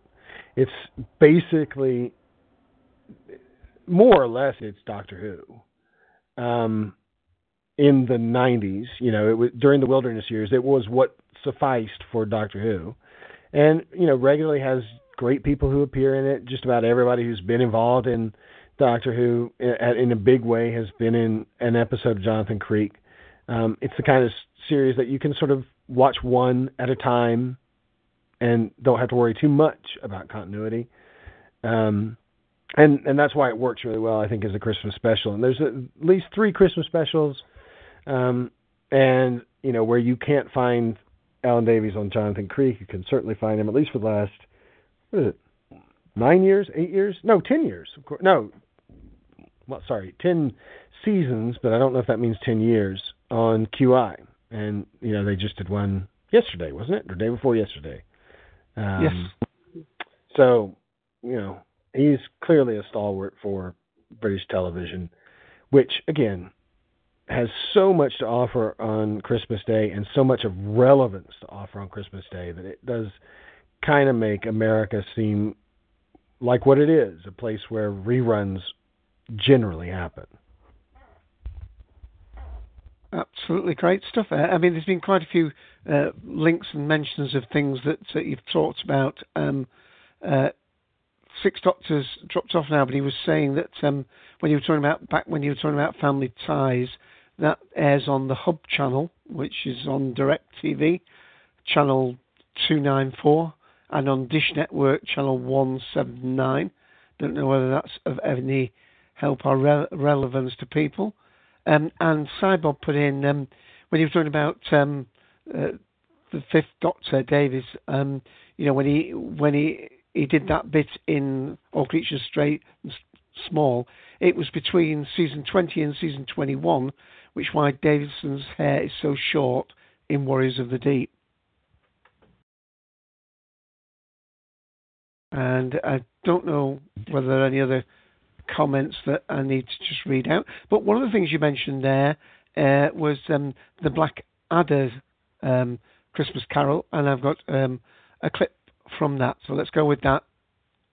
I'd love to see Christmas future. No, no, no, no, no, no, no. It's terribly melodramatic. Look, just show it, please. All right.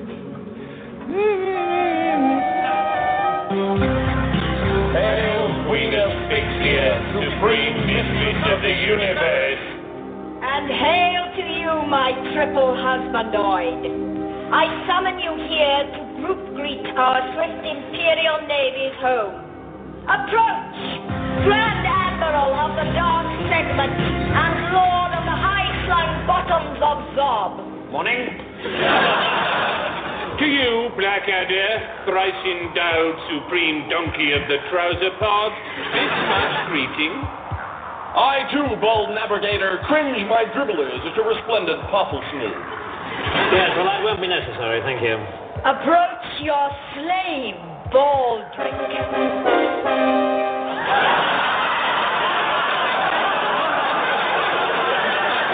For God's sake, Baldric, if you're going to wear that ridiculous jock strap, at least keep your legs together.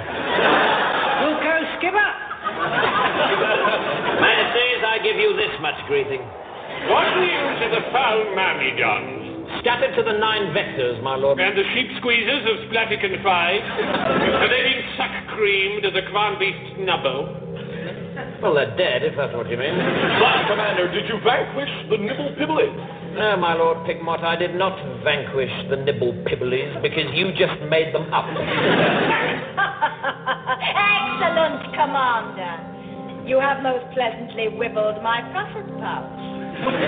Bring forth the gift with which you honor me. Majesties, from a place where the stars begin and end, I bring you this. Lovely. An ashtray. okay. All right. Uh, well, um, as I said, um, uh, Jeff, uh, who wasn't going to talk much anyway, has dropped off. Uh, so I'll go next if you want in because I've got uh, a couple of clips to move through and some of the UK ones uh, not yet mentioned. Um, here, of course, in the UK is that there's um, we have a little bit of a animation is still created where I think it was said by previous speakers that um, you know the, the the really good ones that were made are, are are trotted out each year, and I suppose that's coming true here in the UK because uh, one of the ones that is famously known here in the UK is The Snowman, uh, based on the Raymond Briggs book. And that is being playing now, oh, must be nearly 20 years. I think it is 20 years actually, because uh, this very Christmas there's going to be a new one, and I think that's called The Snowman and the Dog, um, which um, is uh, a follow up story to that. But let me play a clip from The Snowman.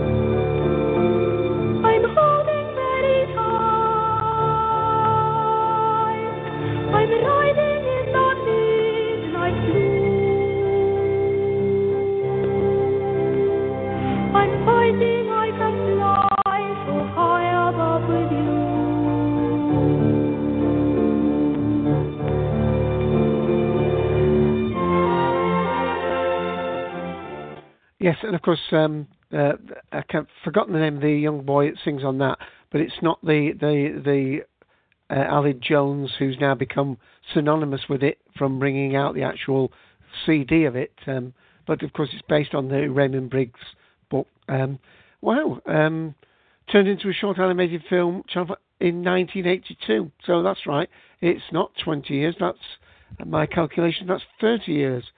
So um, really great.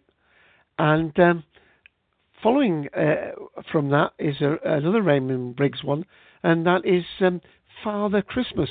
And I'll just play a little clip of that one.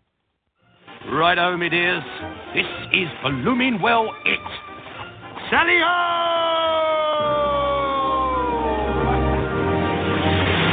For all the little girls and boys, I've got this sack full of toys. I'm sure it gets blooming heavier every year. You've got to remember, this day in December is my busiest blooming night of the year. There's hours still to go, and my boots are full of snow, and both me poor old feet are blooming freezing. As we sail through the sky, going ever so high, we wish you the best of the blooming season. So jump up on my sleigh, and we're all on our way to another blooming Christmas. And that was David Jason, of course, from Fools and Horses and Frost and many others. I think Fools and Horses did a few Christmas specials. Um, next one was a pleasure. sure, he actually ma- was that David Jason? Are you sure? Thought it was. I thought it was David Jason. Uh, I think it's if it was Father Christmas doing that, but it uh, it's Mel Smith. Ah, you're right. I think you might be right. Well, I've got the page. So where did I get the David Jason name from? Oh, there you are. There you go. It proves Ian's listening, and it proves I'm on form I've made one mistake today. Um, this is a, a strange little one. This is sort of we're going a bit trod, uh, mid-Atlantic on this one because this is a, a, a Simpsons, but not Simpsons Christmas special. It's a Christmas message to the UK. So this is a little bit of cla- clash of cultures. Here we go.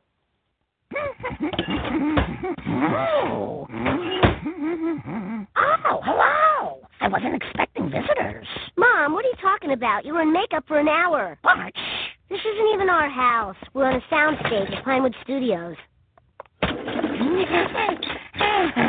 anyway, each year at Christmas time, we take a moment to reflect on the important events of the last year. Let's see. My husband Homer and I have never been happier. Our marriage is as solid as the union between your David Beckham and Posh Spice.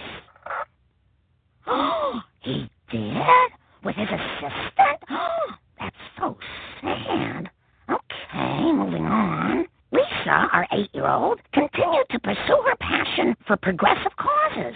She successfully sued to stop me from saying grace at dinner. So that's over now. Free Cornwall now! Free Cornwall now! Ripsick rag, Colonel Lemon! Ripsick rag, Colonel Lemon! Great! Let's see. And in world events, the friendship between America and Britain is stronger than ever. You're like mini me to our Dr. Evil, helping out in all our zany schemes to take over the world.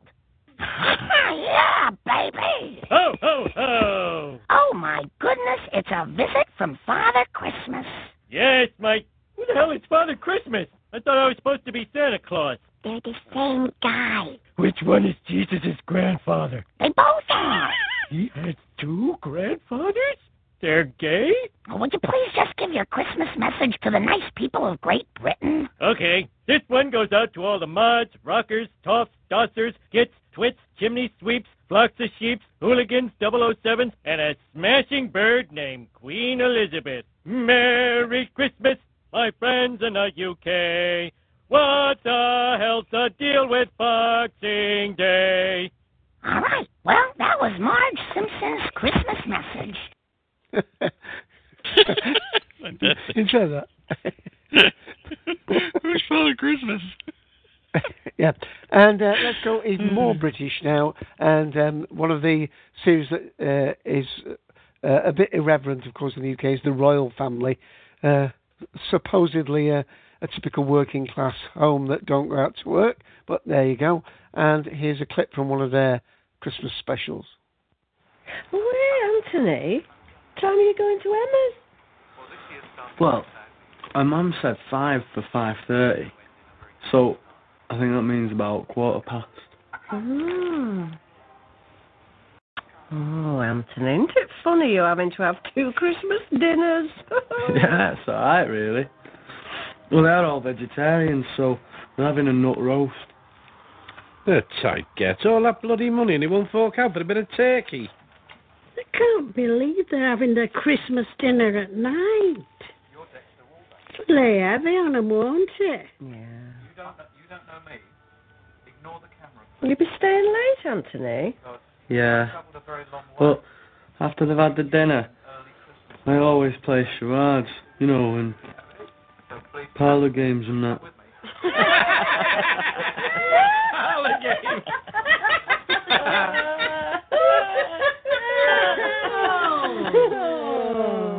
the telly broke.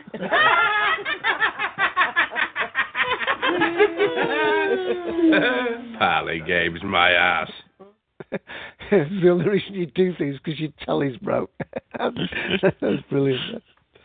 Um, I think that's pretty much from uh, me. I mean, um, there, there's there's lots. Of, I mean, w- one of the things. I mean, uh, I mentioned I think uh, before on the other show that. Um, uh, you know, like the James Bond films tend to get shown at Christmas, and uh, I'm looking here at some of the minor channels. One, they're, they're just showing about eight carry-on films, one after another. Uh, basically, they they decided not to try and complete with the main channels, so they go for the niche and know that they will get the hundred thousand viewers, and they'll be content with that. Um, we often used to get um, other series like um, you know series of black and white, the the old Abbott and Costello movies, or or um, some years we'll get they'll they'll put a load of westerns on. Uh, but basically, these are the sort of minor channels who just can't complete with the specials. Uh, here on uh, one of the links that I've got open, uh, I don't know to put it in the the room. Um, just let me just tell you that, um, uh, like Christmas Day overnight figures for last year in the UK, um, EastEnders came top with 9.9 million, Coronation Street 9 million, third was Doctor Who at 8.9 million, Downton Abbey 8.1, then Strictly Come Dancing, uh, ab- ab- absolutely fabulous, Emmerdale, the the Gruffalo's Child, uh, Michael McIntyre's Christmas Comedy Roadshow, All Star Family Fortunes, and then um, for this year, um, and this is from the Digital Spy.uk, uh, the 12 most must-watch programs they've got for the festive season this year is uh, not in any particular order, but it's Downton Abbey, uh, The Snowman and the Snow Dog, uh, a special episode of Call the Midwife, uh, Doctor Who, of course, uh, Little Crackers. I don't watch that on Sky. The Royal Family, uh, Friday Night Dinner, which is um, um, about a, a, very Jewish Christmas on Channel 4. Strictly Come Dancing Christmas Special. Um, a, a one off drama called The Girl, which is, of course, about, well, I shouldn't say, of course, but it's about Hitchcock and um, his obsession with uh, Tippi Hedren and the filming of The Birds. So I'm sure that's one that people. There's the the absolute climax, final part of Merlin series five, which we'll be talking about on one of our cult collectives coming up, and something called the Last Leg. A surprise TV hit of the Olympic summer was Adam Hills' sideways looks at the uh, Paralympics in the last leg, and uh, of course uh, one American one here. It's showing the final of Homeland. So those are the that gives you an idea of the, the top shows that are expected to be here in the UK. So, um, Ian, really, I think I'm done. I think you're the only one on audio that hasn't yet had your say. Alrighty.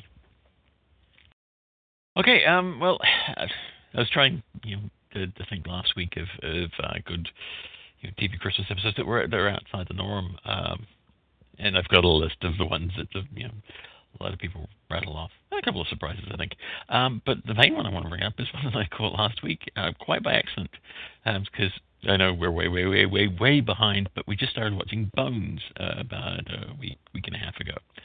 And of course, we started uh, uh, season one and um, watched uh, The Man in the Fallout Shelter, which is uh, episode nine of season one, which is a great little Christmas special. Uh, you know, eh, bit bit on the formulaic side. They get they all get trapped together in in the lab after uh, doing an autopsy on one of the bones.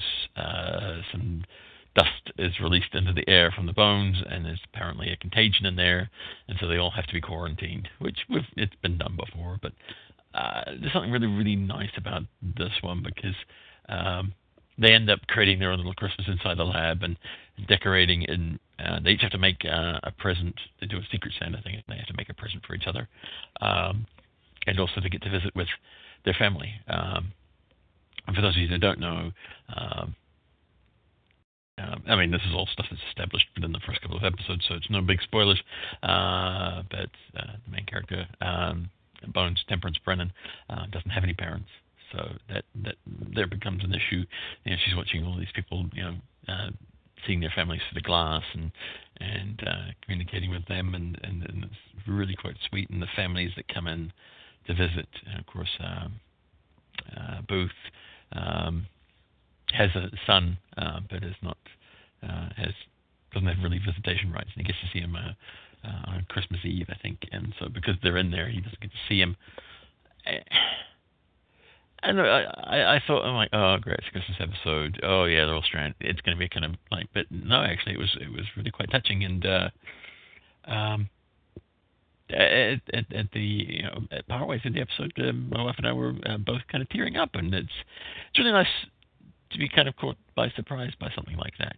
Um, to be, you know, you think it's just going to be a schlocky Hollywood uh, Christmas, but uh, no, it was very well done. Um, and, and, and really quite sweet. And, and I returned to Megan and say, "Well, I know what I'm bringing up next week on the episode." So, uh, if you get a chance to, to check that one out, I mean, if you haven't started watching Bones like like we did, didn't, um, you know, go ahead and start watching it. But uh, um, I don't think you'll be uh, spoiling anything if you skip ahead at least to to, to, to episode nine of series one. Um, there's no great spoilers in it that uh, um, you need to avoid. Um, speaking of uh, American TV and Christmas episodes, and uh, there seems to be, I mean, yeah, we used to have the the big specials that were on, and every every TV show has a Christmas special, but they usually got to find some way, like Bones, of working their way into um, why they're spending Christmas together, especially if it's an office, or you know, or why they have to talk about a certain thing about Christmas yeah, there's a usually manufactured reason behind it. Um, one thing that I do like uh, that seems to have cropped up recently, I don't know whether it's because of um, Doctor Who or other um, British type uh, specials, is this uh, Eureka and Warehouse 13. Uh, they are completely unrelated to uh, the, the series itself. Uh, they're just this little slice. It's the characters doing a, a, a, Christmas special, and so far the Warehouse 13 ones have been fantastic. And same with Eureka. Uh, they're just they're a bit of fun, um, and uh, yeah, that's and that's what they should be. I mean, they're just just just fun. Uh, so if you get a chance to catch them, um, Eureka and Warehouse 13 are both on Netflix. I'm not sure about Hulu. Um, I think all but uh, most current season of uh, Warehouse 13 and and Eureka are on Netflix. So, um, let's see. From my childhood, of course, all the Rankin Bass ones I remember just, you know, they, they, they have those on every year. You just sit there, and I used to love those. Um, it's fantastic. I don't know. There was just something special about watching those every year. You get up, and I mean, I used to get up at the crack of dawn, and you just turn the TV on, and and there would just be all these these familiar favorites, you know. Um, it's interesting. Now I got to now I got to go. Thanks to you, Dave. Now I got to go find that uh, uh, that Father Christmas uh, one because that was one of my favorite books at the library when I was a kid. Uh, Raymond Big, uh, Briggs' uh, Father Christmas. I know there's just something fun about that book about Father Christmas taking vacation and and, and all the things he got up to, and it's just well drawn too, and it's just uh, it's kind of neat. Uh, you know, he's just this regular guy puts on a pot of tea and you know, gets plans for his you know holidays and um, so I'm gonna have to find that now and, and, and watch it because uh, yeah, that was that was one that really uh, took my fancy. Um, I remember growing up with the uh, um, the Are You Being Served uh, Christmas episodes, and I loved them. Um, and as far as I remember, I could be wrong, but I think the reason for the dance numbers it was pretty much a, a, done thing for them to do that, and there was usually a reason. They usually had to perform for Mr. Grace, and each floor, at least in one of the episodes, I know each floor did a thing, and Mr. Grace would come and visit, and, and they'd put on their little show, and you know, of course, at the end he'd say, "You've all done very well." um, but yeah, I think that's that was the reason for it. Um, and I remember seeing something about the the band episode, and I kind of understand, but on the other hand, I don't because it's not like Are You Being Served was ever a politically correct show to begin with. Um, so I mean, eh, whatever. Um, product of its time, if you ask me. Uh, uh, one that seems to get thrown. I, I think I've seen it on one of the lists that that, that Dave uh, had was um, uh, Jim Henson's uh, "The Christmas Toy," which I think it, way prior to, to to Toy Story really kind of um, hones in on that whole the the next new toy. Um, it's about uh, a tiger called Rugby, um, who was the Christmas toy last year, and uh, um, they're explaining, you know, everybody, all the toys are talking about, like, oh, I wonder what Christmas toy will get will be joining us this year. And he said, what do you mean? I'm the Christmas toy. He's like, oh no, no, no, you were the Christmas toy last year. And uh, so he makes plans to go downstairs and become the Christmas toy again, um, which entails taking the new Christmas toy out of the box and uh, all kinds of hilarity ensue of you know toys trying to avoid being seen because if they get seen while they're moving, they basically die. Uh, they freeze. So if you get a chance, uh, check that one out because it's uh, it's just all kinds of muppety goodness. A little on the weird side in some places because you know the whole like you know dying toys and. Yeah. um, one of the other ones from and it's it's probably really obscure, but that's me. Uh, is Christmas comes to Pac-Land. I just remember as a kid loving this little um, Christmas episode. I I don't even know. I don't even know if it's on any any of these lists anywhere to, um, to tell you. But if you look at it, look it up on YouTube. It's on there. But uh, there was just something fun about Christmas comes to Pac-Land. Uh, they had little, uh, the, the, the, the cups of cocoa had the, the little pack dots in there. I don't know, it's cute. um, yeah, yeah, I'm, I'm, I'm having trouble now thinking of anything else, but uh, oh, December 16th, 1982, which means I was 10 when it came out, which means I was probably 20 when it came to New Zealand.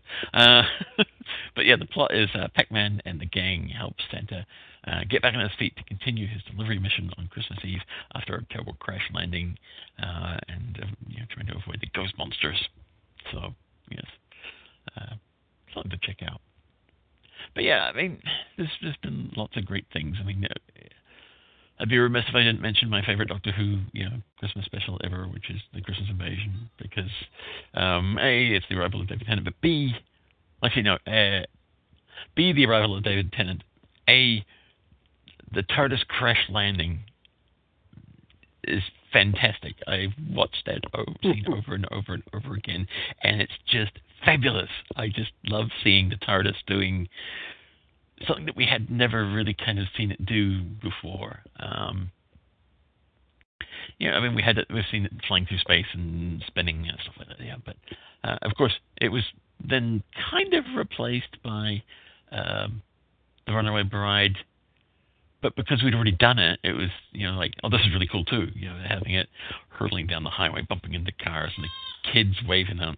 Ignore the screaming in the background. Uh, the kids waving out the back, and I don't know. That's that's just fantastic about the, the Christmas specials is is the TARDIS doing those fantastic things. Um, yeah, that's what makes them special for me. Um, and any any of the other thoughts you want to hear on the on Christmas episodes uh, for Doctor Who, all you need to do is uh, tune into God, God, lovely segue here. Uh, tune into any of the Cultdom Collective uh, commentaries on on the uh, the Christmas specials, which of course our most recent one uh, covering the the Doctor, the Widow, and the Wardrobe will be out shortly.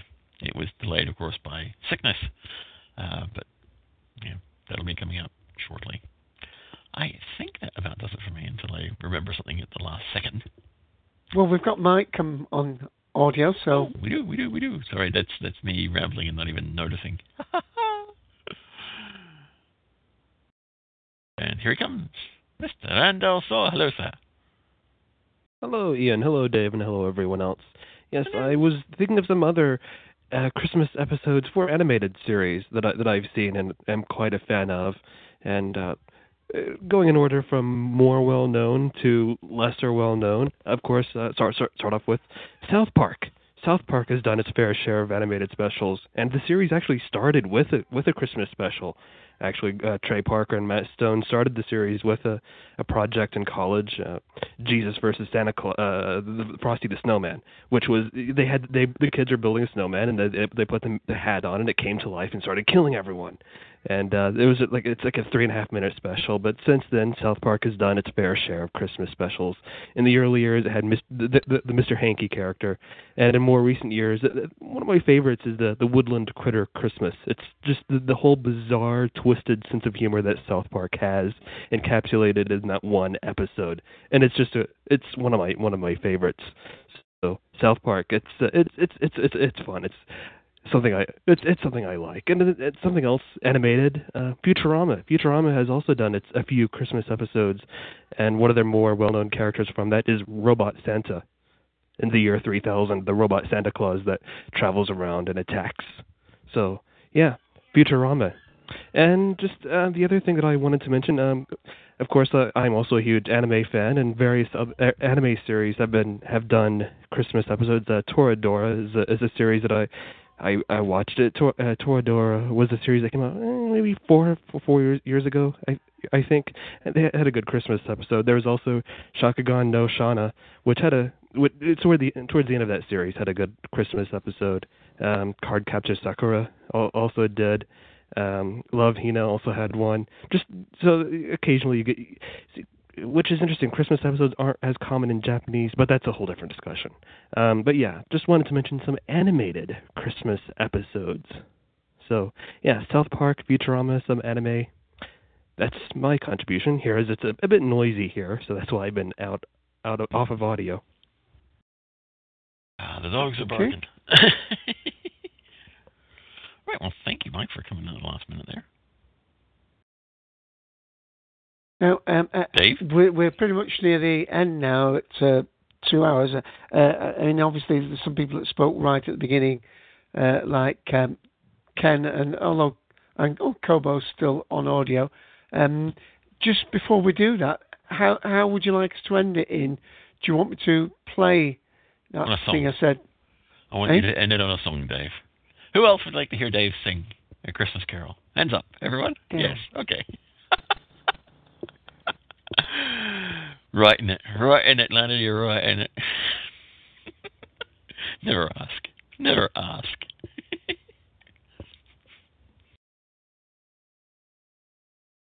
Okay, well, I think you should go around the room then. no, Wait, you're not going to sing then?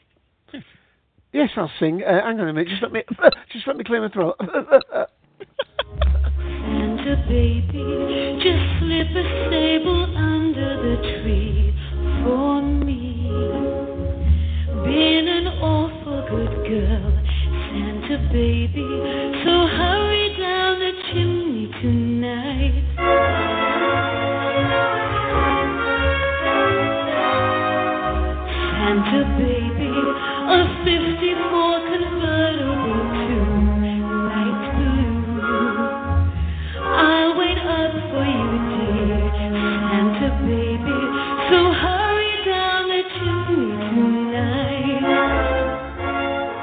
drinking a glass of water as I sang that. Brilliant.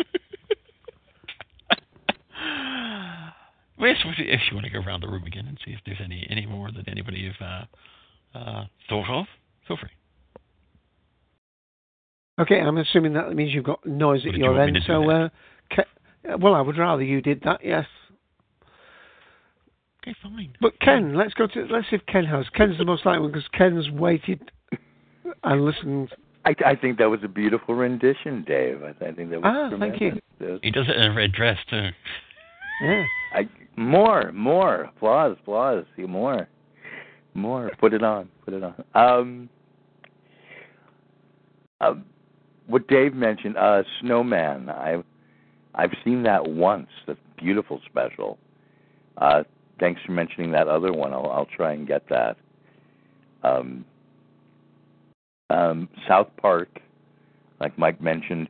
Although, didn't they also do? Uh, I think their first episode that was shown was um, Jesus versus Santa Claus. Yeah, that was the original episode. Yeah. Okay, okay, because you, cause you said Frosty, so I didn't know there was a one with Frosty. Oh yeah, yeah, Snowman. yeah. They, there were there were actually t- yeah two different versions. There was Two different. Okay. versus the Santa Claus and versus Santa. So they they they did both things. Yeah. Okay. Okay. Really good. Um, other specials I can't think of. Christmas toy. Glad Ian mentioned that. That that's a really good one. Um, kind of cover the gamut. Blackadder Christmas uh, special. Um, Garth mentioning moonlighting gets me in the mood to watch the good days of moonlighting again. But I, th- I think we covered about everything. Um, there should be more music musical Christmas specials. I wish like Buffy would have done a musical Christmas special or something along with once more with feeling, which would have been good. Um there used to be something that was on and I'm talking years and years ago, I remember Amahl and the Night Visitors, this um operetta that was on, which was beautiful, that they used to uh, show every year. Um, that's not that's not shown. Generally, the only Christmas specials I think are the uh, Country Christmas or uh, Lighting of the Christmas Tree or the Rockettes or something. But um, Am- American singers did do that. I mean, I, I had got a clip. Uh, I think it's a bit late to play it now, but I mean, like Andy Williams that would have them, and then the other the other various crooners would have their um, Christmas specials with uh, you know, little little comic yeah, scenes in them, and that's uh, kind of got, that's kind of gone passe because you know Mm. they don't regularly have variety shows anymore, like the Dean Martin show. I don't know about if it's gone passe. I mean, just yesterday there's the Michael Bublé special. Yeah, no, but I Ah. mean, I mean people who regularly have specials on, and they'd have they'd have their version. You know, like Yeah, Hollywood in general. Palace and, and all of that. Um, oh, some something else mentioned, which is nice. Uh, Saturday Night Live generally does a really good clip show every year of their best Christmas bits.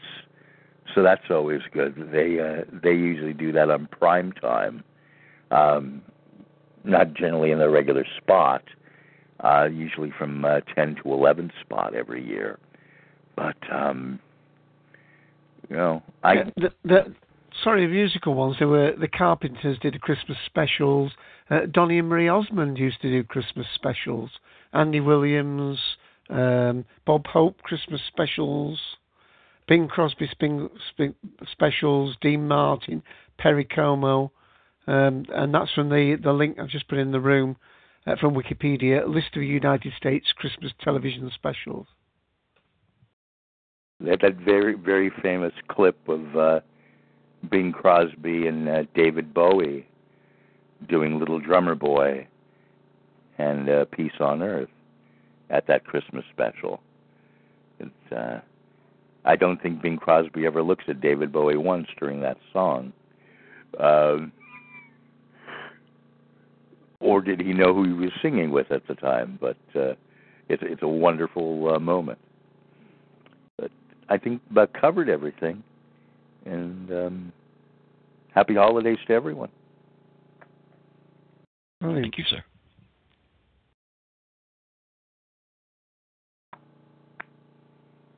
Oh, uh, has anybody else got rather than go, still with us? I don't know whether you're at your microphone, Kobo. Um, we thought we lost you early on because you wanted to go first, but have you got anything to add? You may have missed things that we've covered. Maybe that's just the connection is just not released. Darth, did you want to add anything more in? And if not, I think we're getting close to wrapping now. No. Okay. Well, let me before Ian just says uh, our goodbyes, um, and I must, I'll let Ian decide what we're gonna, how we're going to end the show. Just to say that uh, next week we will be doing a review, un, unsurprisingly, of the Doctor Who Christmas Special 2012, and I've deliberately not mentioned the name of the episode, but uh, of course that airs uh, on Christmas Day in a few countries. We will be talking about it on uh, Sunday the 30th of December. So, Ian. Already, you done then? Yep, I'm done. Alrighty. Well, thank you very much for joining us, and we uh, all we hope you all have a safe and happy Christmas and holiday season. And of course, um, you'll catch us next week as we discuss, like Dave said, um, the thing that's going to be on in a couple of days. so uh, join us then. Dave, anything you want to say before we close out? No, uh, uh, since we've gone this long, I, I, don't think I was going to play a, a, a, bit of our little Christmas message, but I do remind people if they only come to the live shows that on the iTunes feed, you can listen to our five minute Christmas message, which has myself, Ian, and Mike on. Yes, and we all wrote it too. It's it's a play what we wrote. well, actually, Dave wrote most of it, and then we, then Mike and I. Uh, then he made it better. yeah, there's that. all right, thank you very much, everybody, and uh, we'll catch you all next week. And uh, have fun and have a safe Christmas. Until then, it's Merry Christmas from Mr. Dave AC. And it's a Happy New Year from Ian. The Sixth Doctor. God, I gotta remind him to say everything. Goodbye, everyone. Well, no. Yeah. yeah. Yeah. I had to get Bye. that second mistake in somewhere. Goodbye. Bye.